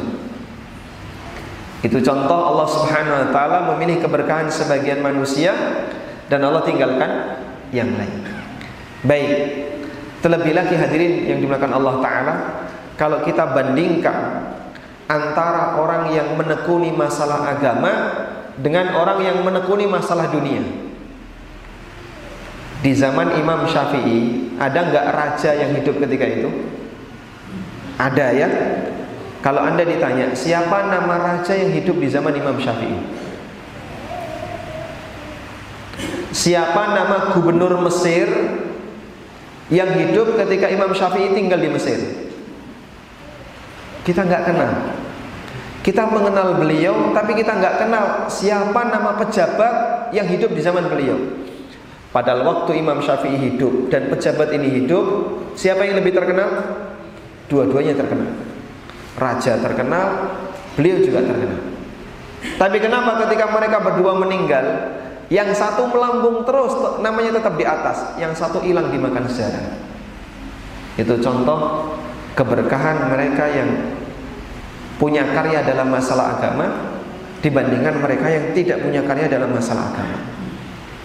Padahal yang namanya pemimpin di masa silam mereka bangun masjid, mereka bangun jalan, mereka bangun berbagai macam fasilitas untuk negaranya sehingga dia dikenal di negaranya. Tapi ketika dia meninggal dunia, nggak ada lagi namanya. Dalam sejarah kita tidak mengenal orang-orang yang menjadi pemimpin di masa silam. Ketika Kiai Haji Ahmad Dahlan hidup, siapa nama raja yang berkuasa di Jogja? Amangkubuwono. Ya semuanya Hamengkubuwono. Keberapa Pak? Hamengkubuwono keberapa? Eh? Ke delapan atau ke tujuh? Nama aslinya siapa? Kita nggak pernah mengenal itu. Pada waktu misalnya Yai Haji Hashim Ash'ari berdakwah di Jombang, siapa nama gubernur Jawa Timur? Padahal waktu beliau hidup antara ulama dengan mereka yang jadi pemimpin sama-sama terkenal. Ini terkenal, pemimpin ini juga terkenal. Ketika mereka semuanya meninggal, yang satu dikenang sejarah, yang satu dilupakan. Orang yang punya karya dunia itu lebih mudah dilupakan dibandingkan orang yang punya karya dalam masalah ilmu agama. Tingkat penyebarannya semakin luas. Tingkat penyebarannya lebih luas. Baik. Sekarang coba kita perhatikan. Sahih Bukhari. Berapa usia Sahih Bukhari? Penulisnya meninggal di usia 62 tahun. Meninggal pada tahun 256 Hijriah. Andai ya, anggap saja Sahih Bukhari selesai ditulis tahun 250 Hijriah. Sekarang tahun berapa? 1441. Berarti usia Sahih Bukhari berapa tahun, Pak? 1200-an tahun ya atau 1100-an tahun. 1150 lebih. Subhanallah. Penulisnya usianya 62 tahun, tapi karyanya usianya 1000 lebih dari 1500 tahun atau lebih dari 1150 tahun. Sampai kapan bertahan? Wallahu a'lam. Riyadus Salihin di masjid ini ada? Ada ya? Ada Sahih Bukhari, ada mungkin ada Riyadus Salihin. Imam Nawawi meninggal di usia 40-an tahun. Penulisnya usianya hanya 40 tahun. Beliau meninggal tahun 600-an Hijriah. Anggaplah bahasanya Riyadus Salihin itu selesai ditulis tahun 600 Hijriah. Berarti usia Riyadus Salihin berapa? lebih dari 700 tahun. Penulisnya cuma 40 tahun, usia tulisannya lebih dari 700 tahun. Terus gimana ini Pak? Mereka yang karyanya jauh seperti ini terus mendapatkan aliran pahala meskipun dia sudah meninggal dunia. Dan itulah umur yang kedua. Itulah umur yang kedua. Umur di mana manusia bisa mendapatkan pahala disebabkan karya karyanya karena karyanya ini masih hidup meskipun orangnya sudah meninggal. Kita mungkin kalau bersaing dengan mereka nggak sanggup ya.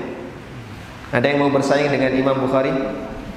Hafalkan Quran, hafal 100 ribu hadis, dan tetap semangat dalam beribadah. Mungkin kita nggak sanggup. Sehingga kalau kita dibandingkan dengan mereka, hanya bisa diceritakan tapi kita tidak mungkin bisa berlomba seperti mereka.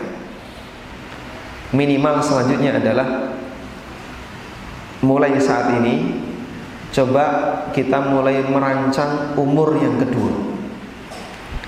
Kalaupun saya tidak bisa punya karya seperti Sahih Bukhari, saya nggak bisa punya karya seperti Riyadhus Salihin, tidak bisa punya karya seperti Bulughul Maram atau kitab-kitab yang lainnya, karya-karya para ulama-ulama besar. Apa yang bisa saya tinggalkan setelah saya wafat? Potensi harta itulah yang terakhir. Kita kalau menggunakan kemampuan ilmiah, kayaknya nggak sanggup untuk menyaingi yang lain. Kita kalau menggunakan kemampuan fisik, fisik itu hanya bisa bertahan sebentar. Kerja bakti, kita ikut menyumbangkan fisik kita dalam waktu kurang lebih cuma satu jam, terus nyari snack, ya. nggak kuat dalam waktu lama. Satu-satunya yang bisa kita andalkan yang terakhir ini Pak, harta. Nah, bagian dari keberkahan harta seorang mukmin adalah dia bisa dijadikan sebagai alat untuk tetap menyumbangkan pahala bagi pemiliknya. Makanya sampai di detik terakhir ketika ada seorang muslim yang belum sempat beramal dimotivasi oleh Nabi sallallahu alaihi wasallam untuk apa? Wasiat. Kenapa? Ini kesempatan yang terakhir. Kamu sudah nggak punya yang lain selain ini, sudah wasiatkan hartamu. Tapi maksimal sepertiga. Karena itulah Nabi Shallallahu Alaihi Wasallam menyebut wasiat itu sedekah dari Allah untuk mukmin. Kok bisa pak disebut sedekah? Karena orang kalau sudah mati, dia nggak bisa beramal. Tapi dia masih diizinkan. Kamu masih mungkin untuk beramal, punya kesempatan untuk itu dengan cara wasiat. Wasiat itu gimana sih? Dia pesan sama orang lain, nanti kalau saya mati, tolong harta saya sekian disumbangkan untuk masjid. Kenapa nggak dari dulu waktu masih sehat? Mungkin dia masih merasa saya masih punya bayangan masa depan anaknya, punya bayangan masa depan untuk dirinya sehingga dia sayang kalau mengeluarkan dana besar untuk kepentingan agama. Begitu orang sudah mendekati kematian, semangat untuk menggapai masa depan hilang. Tinggal selanjutnya yang dia pikirkan adalah bagaimana nasib saya ketika menghadap Allah Taala. Maka kesempatan terakhir adalah wasiat. Karena itu Nabi Wasallam bersabda, Innallaha tasaddaqa alaikum bi thuluthi amwalikum. Sesungguhnya Allah Ta'ala bersedekah kepada kalian dengan maksimal sepertiga harta kalian. Ini kesempatan yang terakhir kalau kamu nggak punya wakaf, nggak punya amal yang bisa diabadikan, tinggal satu-satunya ini. Jangan lupa wasiat. Sehingga dia pesan, nanti kalau saya meninggal biar saya tetap dapat pahala dari hasil kerja saya harta yang saya kumpulkan tolong berikan sekian juta untuk pesantren A untuk masjid B atau untuk tempat sosial C. Sehingga dia berharap tetap bisa mendapatkan pahala. Itulah wasiat. Hadirin makan Allah Ta'ala berapa sih kemampuan kita dalam memanfaatkan harta? Terbatas ya. Orang yang gajinya 10 juta Apakah habis dimakan sendirian? Tidak. Dia nggak sanggup untuk menghabiskannya. Gaji 10 juta Ditarget. Pokoknya tiap hari gaji 10 juta ini harus habis untuk makan daging. Nggak sanggup ya? Nggak sanggup ngunyah kita. Setiap setengah jam tongseng datang. Sanggup kayak gitu? Nggak sanggup. Sehingga kita lebih banyak menyimpan dibandingkan memanfaatkan pokoknya 10 juta ini harus habis entahlah kamu gunakan untuk apa dipakai untuk beli baju dipakai untuk beli perabotan dipakai untuk beli makanan tetap sisa kita hanya memanfaatkan sebagian kecil dan kita simpan sebagian besar. Sebagian kecil itu pun yang kita manfaatkan terhalangi oleh kemampuan fisik. Kalaupun orang misalnya mau menghabiskan duitnya untuk piknik, Pak. Kira-kira berapa lama dia bisa kuat dalam berrekreasi? Sehari biasanya orang kalau pulang dari rekreasi sampai rumah gimana ngomongnya? Capek. Ini orang habis rekreasi ngomongnya cak, capek. Kan seharusnya makin seger, makin sehat. Ternyata enggak. Lemes, capek, bahkan sakit. Habis rekreasi. Sehingga dia nggak bisa memanfaatkan semuanya. Masih ada yang sisa. Karena itu kalau orang hanya memanfaatkan hasil usahanya, hasil kerjanya di dunia saja itu nggak maksimal. Maka pikirkan ini kerja saya ketika di dunia Alhamdulillah insya Allah halal Bisa nggak kita manfaatkan untuk kehidupan yang kedua Sehingga kita tetap mendapatkan hasilnya ketika kita meninggal dunia Itulah keberkahan yang dimiliki oleh seorang mukmin. Orang kafir nggak punya Karena usaha mereka ketika melakukan tindakan sosial Kerja sosial Tidak diterima oleh Allah subhanahu wa ta'ala wa ma mana'hum an tuqbala minhum sadaqatuhum illa annahum kafaru billahi wa rasuli Gak ada yang menghalangi sedekah dan infak yang diberikan oleh orang kafir selain karena mereka kufur kepada Allah dan Rasulnya. Sehingga orang kafir yang bangun jembatan, orang kafir yang ikut perbaikan jalan, nyumbang ke panti asuhan, dan aneka kegiatan sosial nol nggak ada nilainya. Mukmin punya itu. Nah itulah kesempatan terakhir tadi. Terus bagaimana caranya agar pahala itu tetap bertahan?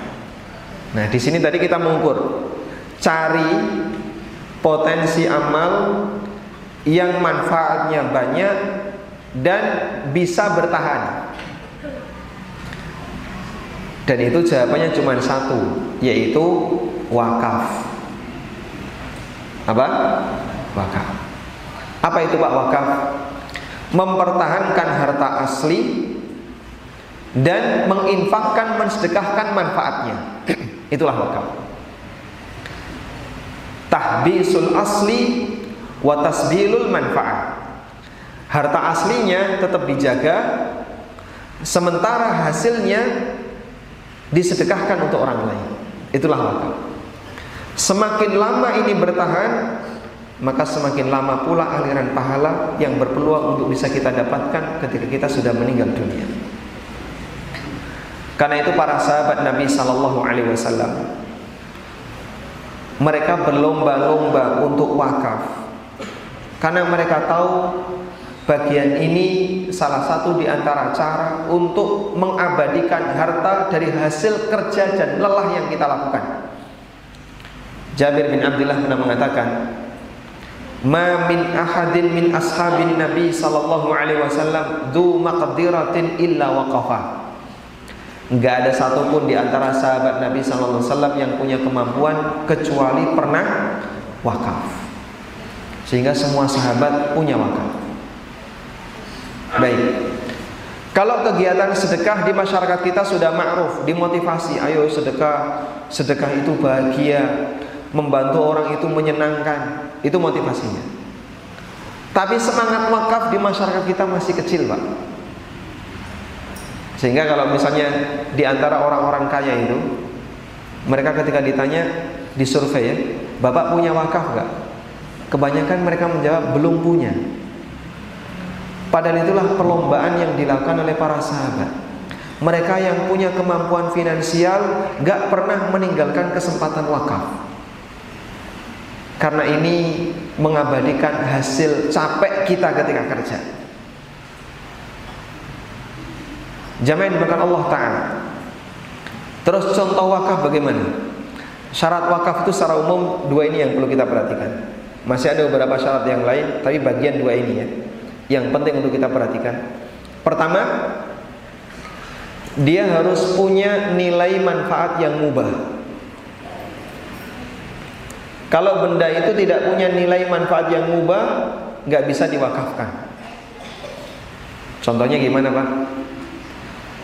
Untuk mengukur apakah dia punya nilai manfaat yang mubah atau tidak Bapak Ibu tempelkan dengan masjid.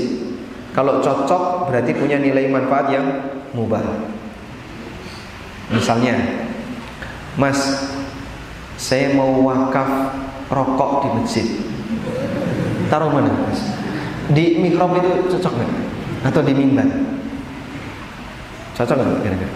Ada rokok nangkring di mimbar Di foto coba nggak cocok ya atau satu pak rokok dijajar sama mushaf ini mushaf ini rokok mushaf rokok nggak cocok seperti ini. Karena ketika dia nggak cocok untuk ditempel di masjid nah kita bisa mengukur. Berarti ini kira-kira punya manfaat mubah atau tidak? Gitu ya. Contoh yang lain. Kalau ada orang mau wakaf gitar di masjid itu enaknya ditaruh mana? Di bawah kipas angin ini? Atau di depan?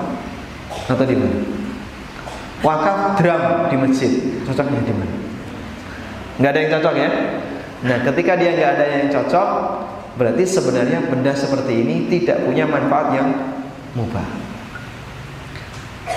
Makanya anda bisa perhatikan, nggak ada ceritanya kalau orang makan soto, makan bakso, begitu makan Bismillah. Ketika orang merokok, Bismillah. Kok orang muni-muni? Bismillah. Dulu baca Bismillah nggak pak? Nggak punya pengalaman itu ya? Alhamdulillah. Ada ceritanya baca Bismillah pak? Orang mulai ngerokok. Wallahu alam. Naluri manusia ngerokok itu dijauhkan dari aktivitas ketaatan. Ketika dia sedang ngerokok. Makanya kan masjid steril dari rokok. Ketika dia berada di tempat-tempat yang mulia, itu nggak berani ngerokok. Tawaf itu sambil minum boleh nggak? Boleh. Sambil makan boleh nggak? Boleh. Dan bahkan kadang kan ada petugas-petugas yang bawa zam-zam. Dia bawa gelas dibagikan kepada para jamaah yang sedang tawaf. Tapi kita nggak pernah jumpa ada orang tawaf sambil ngerokok. Dan tidak boleh. Dan ini tindakan yang tidak sopan. Taib. Jadi ada ini kan sama anggaplah sama-sama makanan. Tapi kenapa yang ini cocok ketika ditaruh di tempat-tempat yang mulia seperti air minum, makanan-makanan yang halal. Yang satu lebih cocok ketika dia dihisap di toilet. Tempat favorit bagi perokok adalah eh? sambil buang air ya. Iya, wallahu alam. Sudahlah. Kita bisa mengukur sendiri. Saya tidak perlu menjelaskan ikhtilaf ulama dalam masalah ini. Kita hanya bisa melihat dari kondisi real yang ada di masyarakat, kita bisa tahu apakah ini kira-kira benda yang tayyib ataukah khabith. Selanjutnya. Yang kedua, dia harus punya nilai ketahanan. Kalau nggak punya nilai ketahanan, maka dia nggak bisa diwakafkan. Pak, saya mau wakaf nasi. Oh, nggak bisa. Karena nasi tidak punya nilai ketahanan. Semakin lama nilai ketahanan, maka nilai wakafnya semakin panjang. Anda wakaf kipas angin. Berapa lama kipas angin ini bertahan, itulah pahala yang bisa Anda dapatkan. Kalau dia bisa bertahan lima tahun, berarti Bapak mendapatkan pahala lima tahun. Sehingga ketika orang wakaf lalu ditempatkan di peralatan yang awet atau di media yang punya nilai ketahanan yang lama, maka masa dia untuk mendapatkan pahala lebih lama. Karena itu ketika Bapak Ibu wakaf untuk masjid, pilih yang paling tahan lama. Apa itu, Pak? Eh? Tanahnya. Karena kalau bangunan berpotensi dibongkar. Ini 30 tahun, 40 tahun, mungkin takmir udah mulai bosen bongkar. Atau misalnya bangunannya sudah mulai lemah, ganti. Tapi kalau tanah, dia nggak ganti-ganti. Sehingga perhatikan nilai manfaat dan juga diperhatikan nilai ketahanannya. Semakin banyak manfaatnya, maka semakin banyak pula pahala yang bisa kita dapatkan. Semakin banyak bertahan, berarti semakin lama usianya. Anda kalau mau wakaf karpet masjid, pilih yang paling depan. Kenapa? Ya, itu yang paling sering diinjak dipakai sholat. Yang belakang kan kosong. Belakang itu nunggu setiap Jumat sekali. Wah, berarti kalau saya karpet masjid tak taruh di belakang, hanya tiap Jumat saja dapat pahala. Biasanya yang di belakang dipakai apa? Tidur ya. Orang kalau tidur istilah di masjid kan melipir-melipir minggir ke belakang. Sehingga kalau wakaf karpet masjid pilih mana? Yang paling depan. Kalau semuanya milih yang paling depan gimana? Ditumpuk karpet. Kok nggak ada yang mau wakaf karpet belakang? Nah, masjidmu kosong nih belakang. Makanya takmir berupaya untuk meramaikan masjid biar yang wakaf semuanya dapat pahala. Tidak punya tidak hanya yang wakaf karpet di depan ya, termasuk yang di belakang. Nah, ini contoh mengukur tingkat kemanfaatan dan yang kedua apa tadi? Nilai ketahanan. Semakin banyak manfaatnya, maka semakin besar pahalanya. Semakin lama tingkat ketahanannya, semakin lama pula kita bisa mendapatkan aliran pahala. Nah, ada salah satu peluang yang sangat bagus ya, yaitu wakaf dalam bentuk media belajar. Contohnya apa? Wakaf mushaf. Orang wakaf mushaf di pesantren tahfidz. Kamu mau menghafal Quran, biar Qurannya saya kasih. Nah, ini wakaf untuk kamu, ini wakaf untuk kamu. Bisa jadi dari wakaf kita dia berhasil menghafal surat Al-Baqarah, Ali Imran bahkan satu mushaf. Nanti diturunkan ke muridnya dan begitu seterusnya. Alhamdulillah dengan mushaf saya dia bisa menghafalkannya. Insya Allah bapak dapat cipratan pahalanya. Tapi ini perlu pilih orang ya. Kita kalau wakaf Quran di masjid yang jarang jamaahnya baca Quran. Nah, itu berarti dapat pahala setiap Ramadan sekali. Ya, saya ketemu yang seperti itu. Jadi ketika Ramadan Quran itu dikeluarkan dari lemari. Begitu selesai Ramadan, dia dimasukkan ke dalam lemari. Tahun depan baru dibuka. Itu masjid tetangga saya ya. Saya tahu Quran ini dibuka hanya setahun sekali setiap Ramadan saja. Ya, berarti yang wakaf ya cuma dapat pahala ketika Ramadan saja. Termasuk ketika Anda wakaf di tempat yang dia dimaksimalkan untuk media belajar.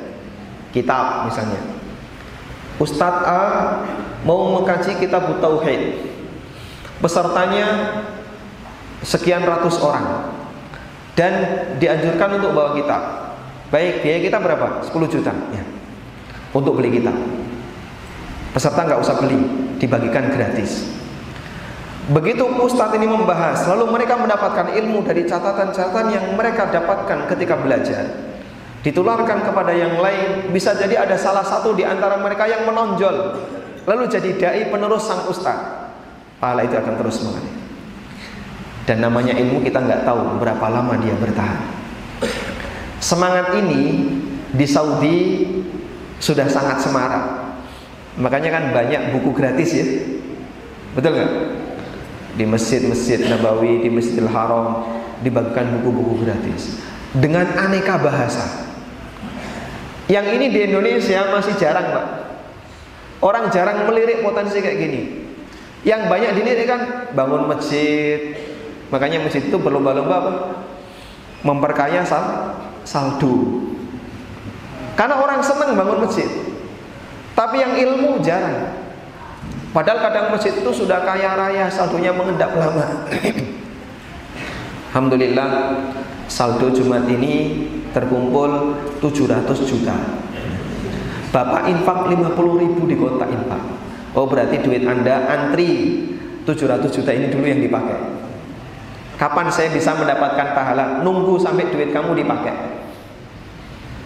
Makanya kalau mau infak, cari masjid yang saldonya nol. Bahkan kalau bisa minus ya, begitu Anda infakkan langsung dipakai. Nah orang kalau infak di masjid seperti ini saldonya banyak Mungkin tidak maksimal. Tapi kalau dia gunakan Mas di tempat mana yang ada kajian yang butuh kitab? Oh di sini. Baik kitabnya saya gratiskan. Atau ada buku bagus. Ini buku tata cara sholat. Masya Allah bagus Buku ini bagus. Kalau dibaca orang cukup bisa memahamkan. Barangkali dari sini ada orang yang bisa terselamatkan dari cara sholat yang nggak benar sehingga sholatnya jadi sesuai sunnah. Baik, tolong cetak 5000 biaya dari saya. Tersebar di masyarakat.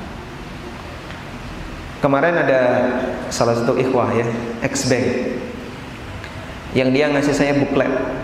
Ini buklet uh, apa? Isinya tentang motivasi anti riba.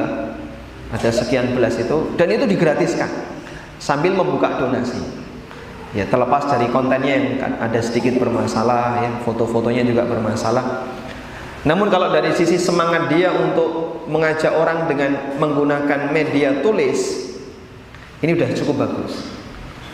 Potensi ini tadi di Saudi Orang sudah mulai menyadari sehingga mereka berlomba-lomba menggratiskan buku. Kitab tauhid, buku-buku doa.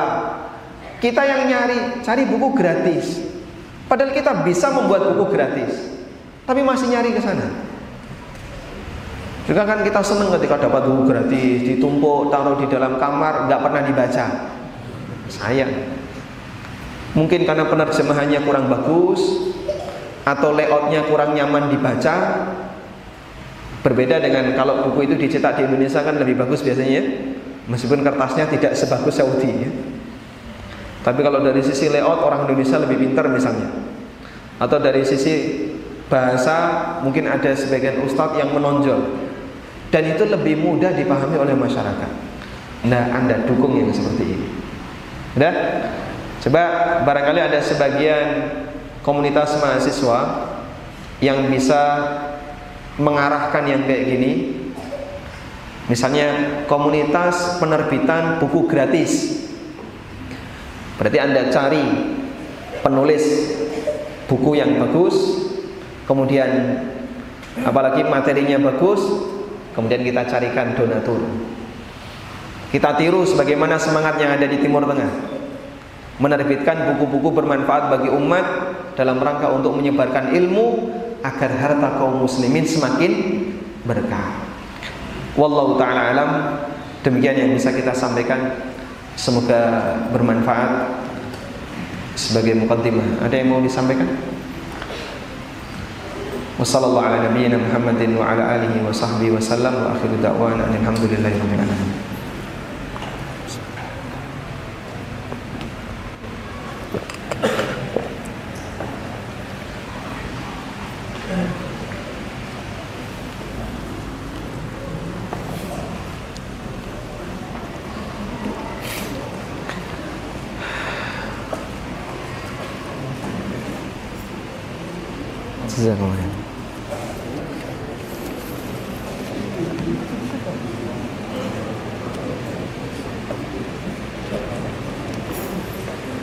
Bismillah.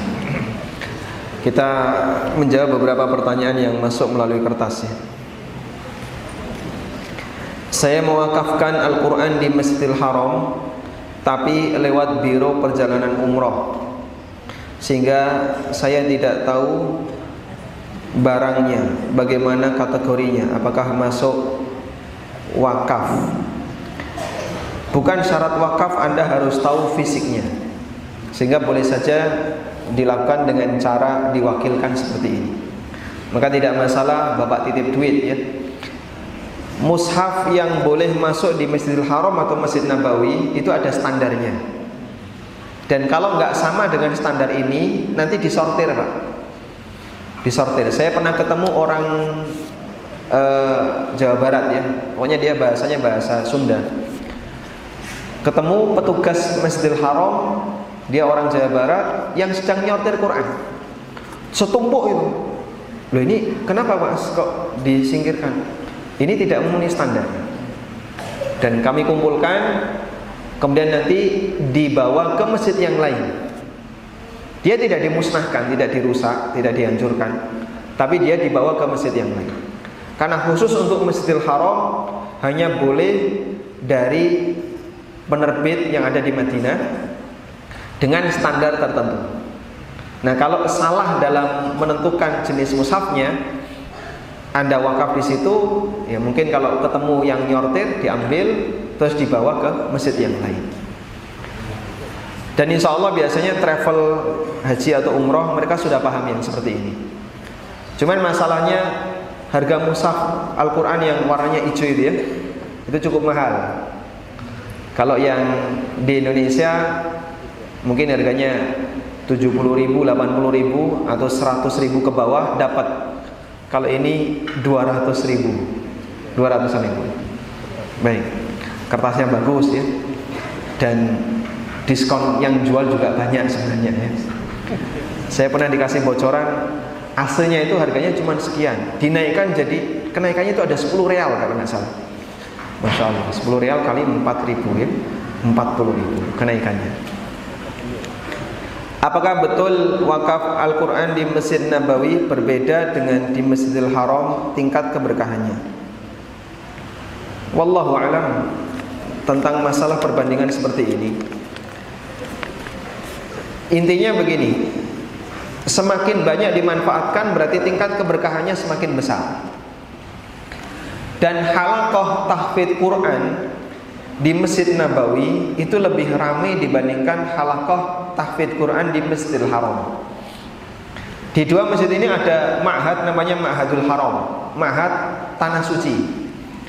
Di Nabawi ada, di Masjidil Haram juga ada. Cuman Nabawi lebih ramai karena di situ banyak mahasiswa. Kalau di Masjidil Haram ada beberapa mahasiswa Umul Qura, tapi tidak seramai di mahasiswa UIM ya. Karena kalau UIM kan memang kampus yang diperuntukkan untuk mereka yang mau belajar dari berbagai negara sehingga dia bisa menampung banyak negara. Informasi yang pernah saya dapatkan itu seperti ini. Pada waktu isu radikalisme dan terorisme itu semakin gencar disampaikan oleh orang-orang barat maka para ulama Timur Tengah dilarang lagi berdakwah ke timur ke daerah barat. Sudah nggak boleh terlalu sering ke Eropa atau ke Amerika atau ke negara-negara barat yang lainnya. Akhirnya kebijakan pemerintah mereka mengizinkan bagi mahasiswa luar negeri silahkan ngambil master dan doktoral ke Saudi. Pada datang mereka setelah mereka belajar pulang jadi ulama. Wa makaru wa makarallah wallahu khairul makirin. Kamu melarang ulama kami dakwah ke tempat kamu, sekarang kami akan didik kader-kader dari negeri kamu sendiri. Mereka datang berduyun-durun dari Amerika, dari Eropa, banyak setelah mereka belajar pulang jadi ulama. Dengan bahasa yang mereka punya. Sehingga makin tersebar. Alhamdulillah. Baik. Assalamualaikum Waalaikumsalam. Saya salah satu pengajar di kampus baru di mana saat ini belum ada media dakwah ilmu. Dan kami berinisiatif untuk memfasilitasi media dakwah ilmu agama. Pertanyaan apa hukum dakwah di kampus umum? Apakah fardu ain atau fardu kifayah? Hukum asal dakwah tetap fardu kifayah dan fardu ain bagi penyelenggara, fardu kifayah bagi umat Islam secara umum.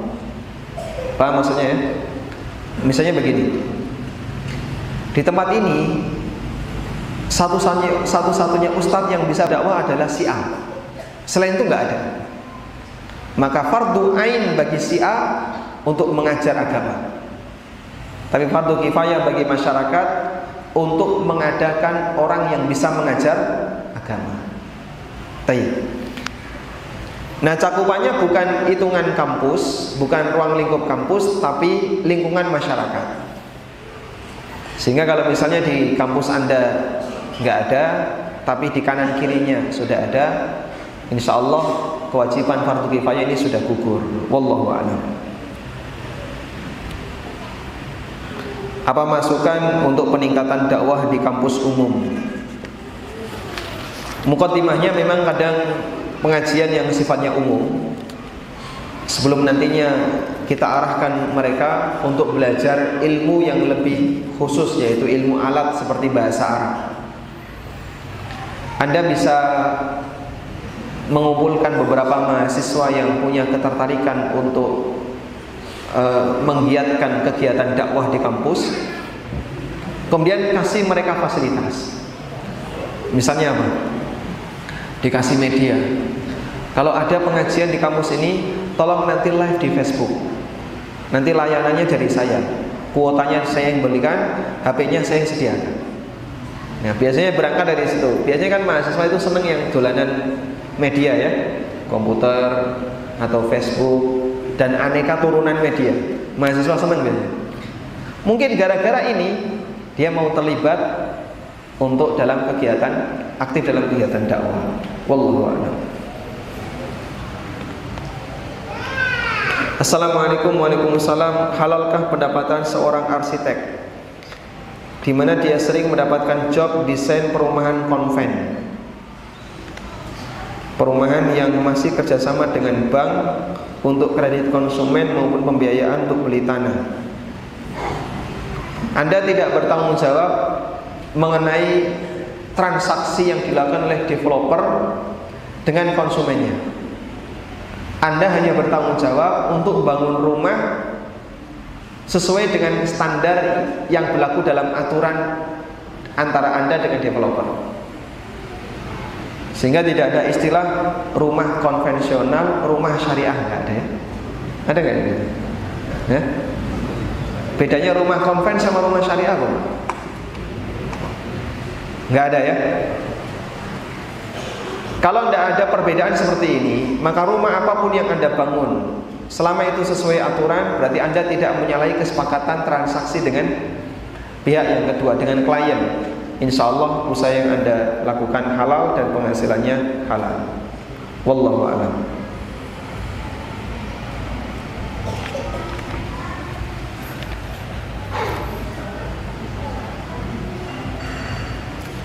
Assalamualaikum warahmatullahi ada seseorang mengaku Islam dan beriman Tempat bekerjanya bank konvensional Orang tersebut rajin berdakwah, patuh sama orang tua, sholat, puasa, haji, sedekah, baik sesama keluarga. Pertanyaannya, berkahkah hidupnya? Jika tidak berkah, langkah apa yang harus dilakukan? Bahkan ada pejabat bank yang punya jadwal khutbah dan itu bukan sesuatu yang mengherankan. Bisa jadi dia penghasilannya haram, tapi karena di masyarakat ini tidak dianggap sebagai kondisi yang menjatuhkan wibawa, maka dia dikasih jadwal khutbah. Meskipun dia orang fasik. Tapi orang kan tidak ngerti, penilaiannya bukan itu. Bapak ini pintar ngomong. Kalau baca Quran fasih, nyebut dalil lancar, dikasih jadwal khutbah. Padahal dia makan uang haram. Fasik dari sisi pendapatan, tapi dianggap punya nilai ketika dia menyampaikan dakwah. Terus gimana yang kayak gini? Nanti takmir bisa minta kepada yang bersangkutan. Tolong Pak Ustadz, tema khutbah kali ini tentang bahaya riba.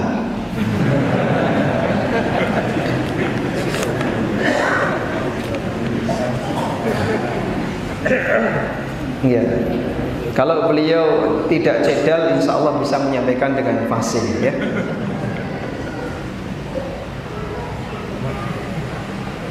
Assalamualaikum warahmatullahi Waalaikumsalam warahmatullahi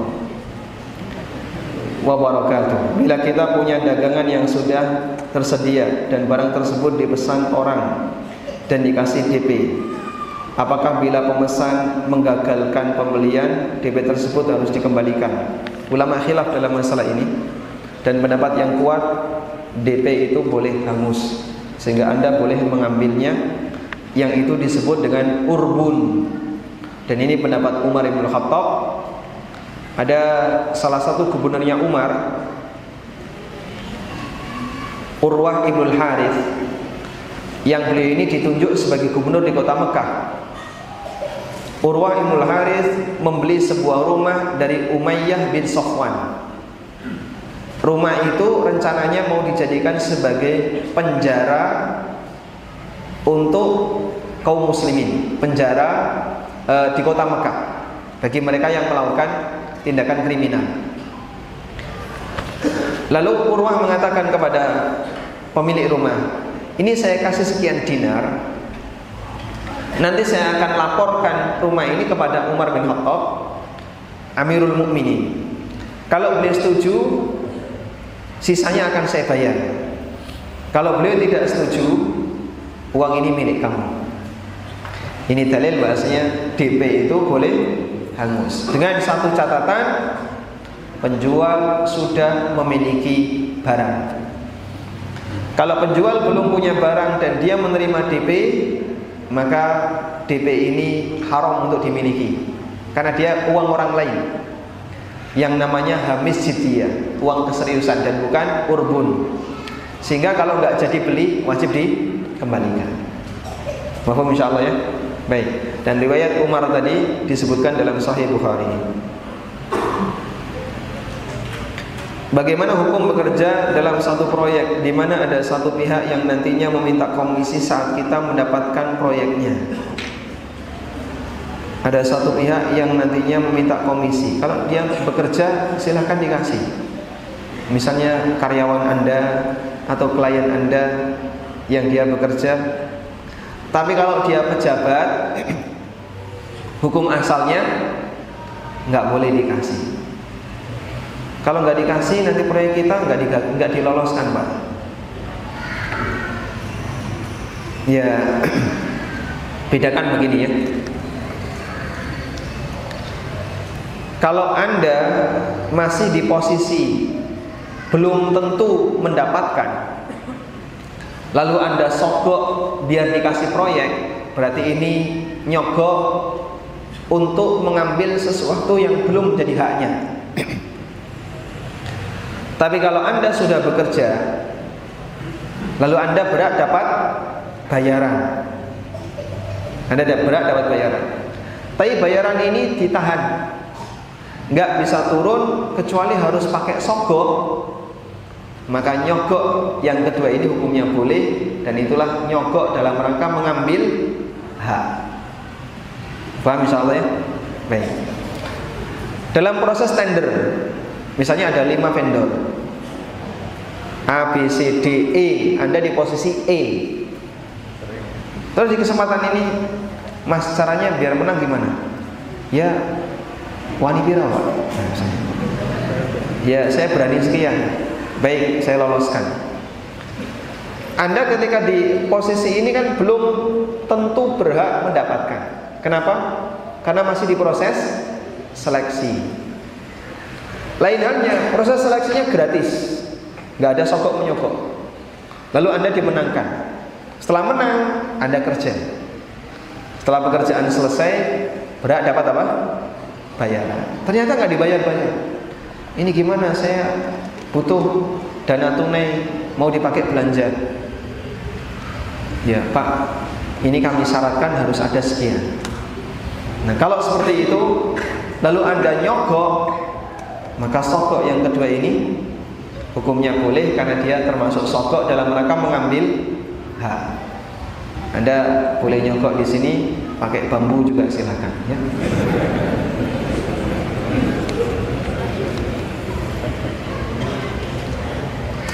Bagaimana kita wakaf Al-Quran yang itu diserahkan ke pondok-pondok atau masjid yang tidak bermanhaj sunnah? Setahu saya insya Allah tidak masalah karena mushaf Al-Quran tidak mungkin dijadikan sebagai media untuk kemaksiatan.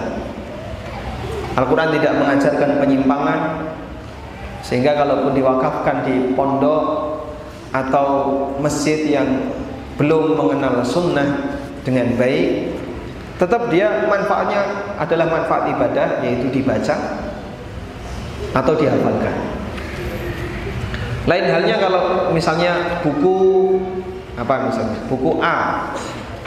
Buku ini kalau ditaruh di tempat A bisa memberikan manfaat. Tapi kalau ditaruh di tempat B mungkin nggak pernah dibaca atau bahkan dibuang. Maka ada jangan taruh di tempat B. Contohnya ada orang yang sangat benci dengan misalnya Imam Al Albani. Saya itu paling nggak suka Lalu anda wakaf kitabnya Syekh Albani di situ, kitab sifat sholat Nabi SAW. Ketemu sama orang nggak suka, buku itu diambil bisa dimasukkan ke sampah. Padahal di situ ada ayat Quran, di situ ada hadis Nabi SAW. Maka kita hindari karena ini bisa berpotensi ada pelecehan terhadap Al-Quran dan hadis. Wallahu a'lam.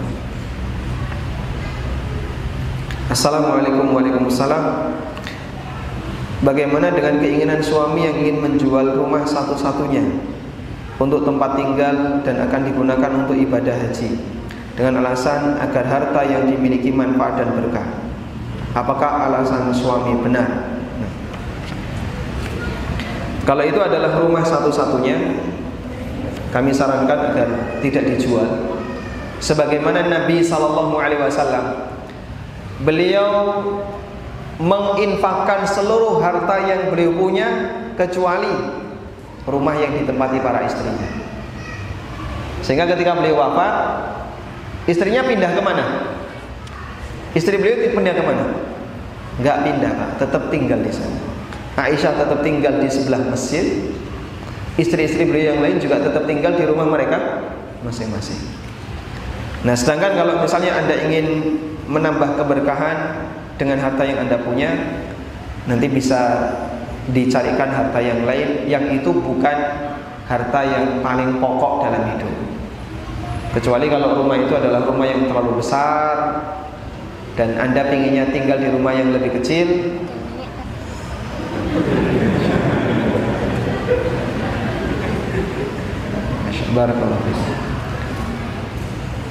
Sehingga Anda jual untuk mencari rumah yang lebih sederhana.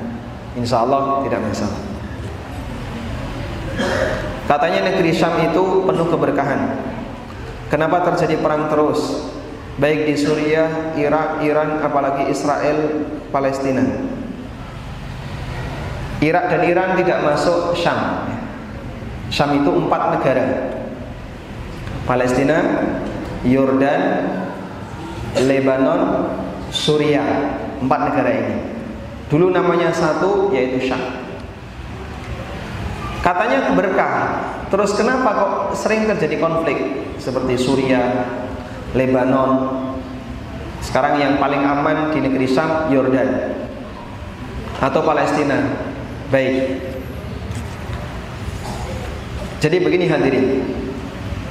Kita tetap meyakini kebenaran sabda Nabi sallallahu alaihi wasallam Meskipun bisa jadi dalam satu kondisi tertentu logika kita, logika kita nggak masuk.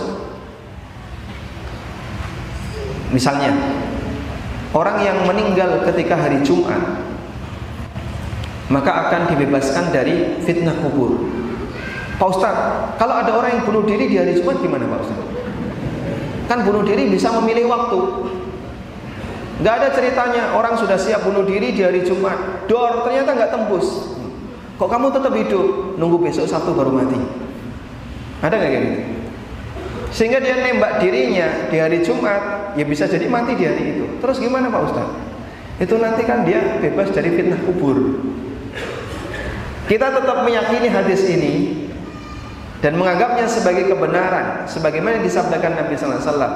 Sementara kalau ada kejadian yang lain dari itu, wallahu alam kita serahkan kepada Allah Taala.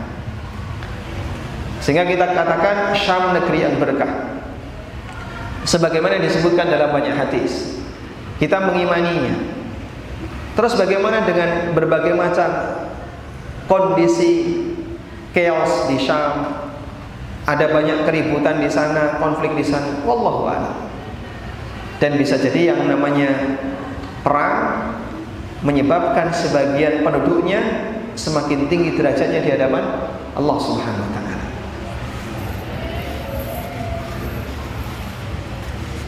Bagaimana hukum membuat SIM dengan membayar? Setahu saya memang bayar ya, enggak enggak gratis.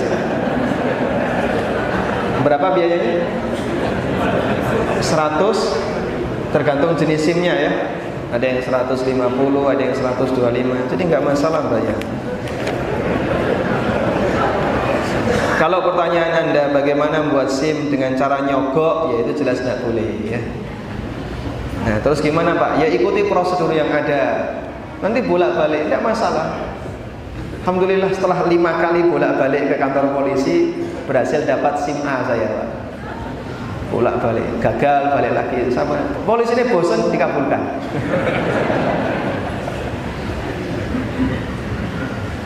Kalau wakaf pembangunan masjid, tapi masjid tersebut banyak melakukan kegiatan bid'ah di samping sholat.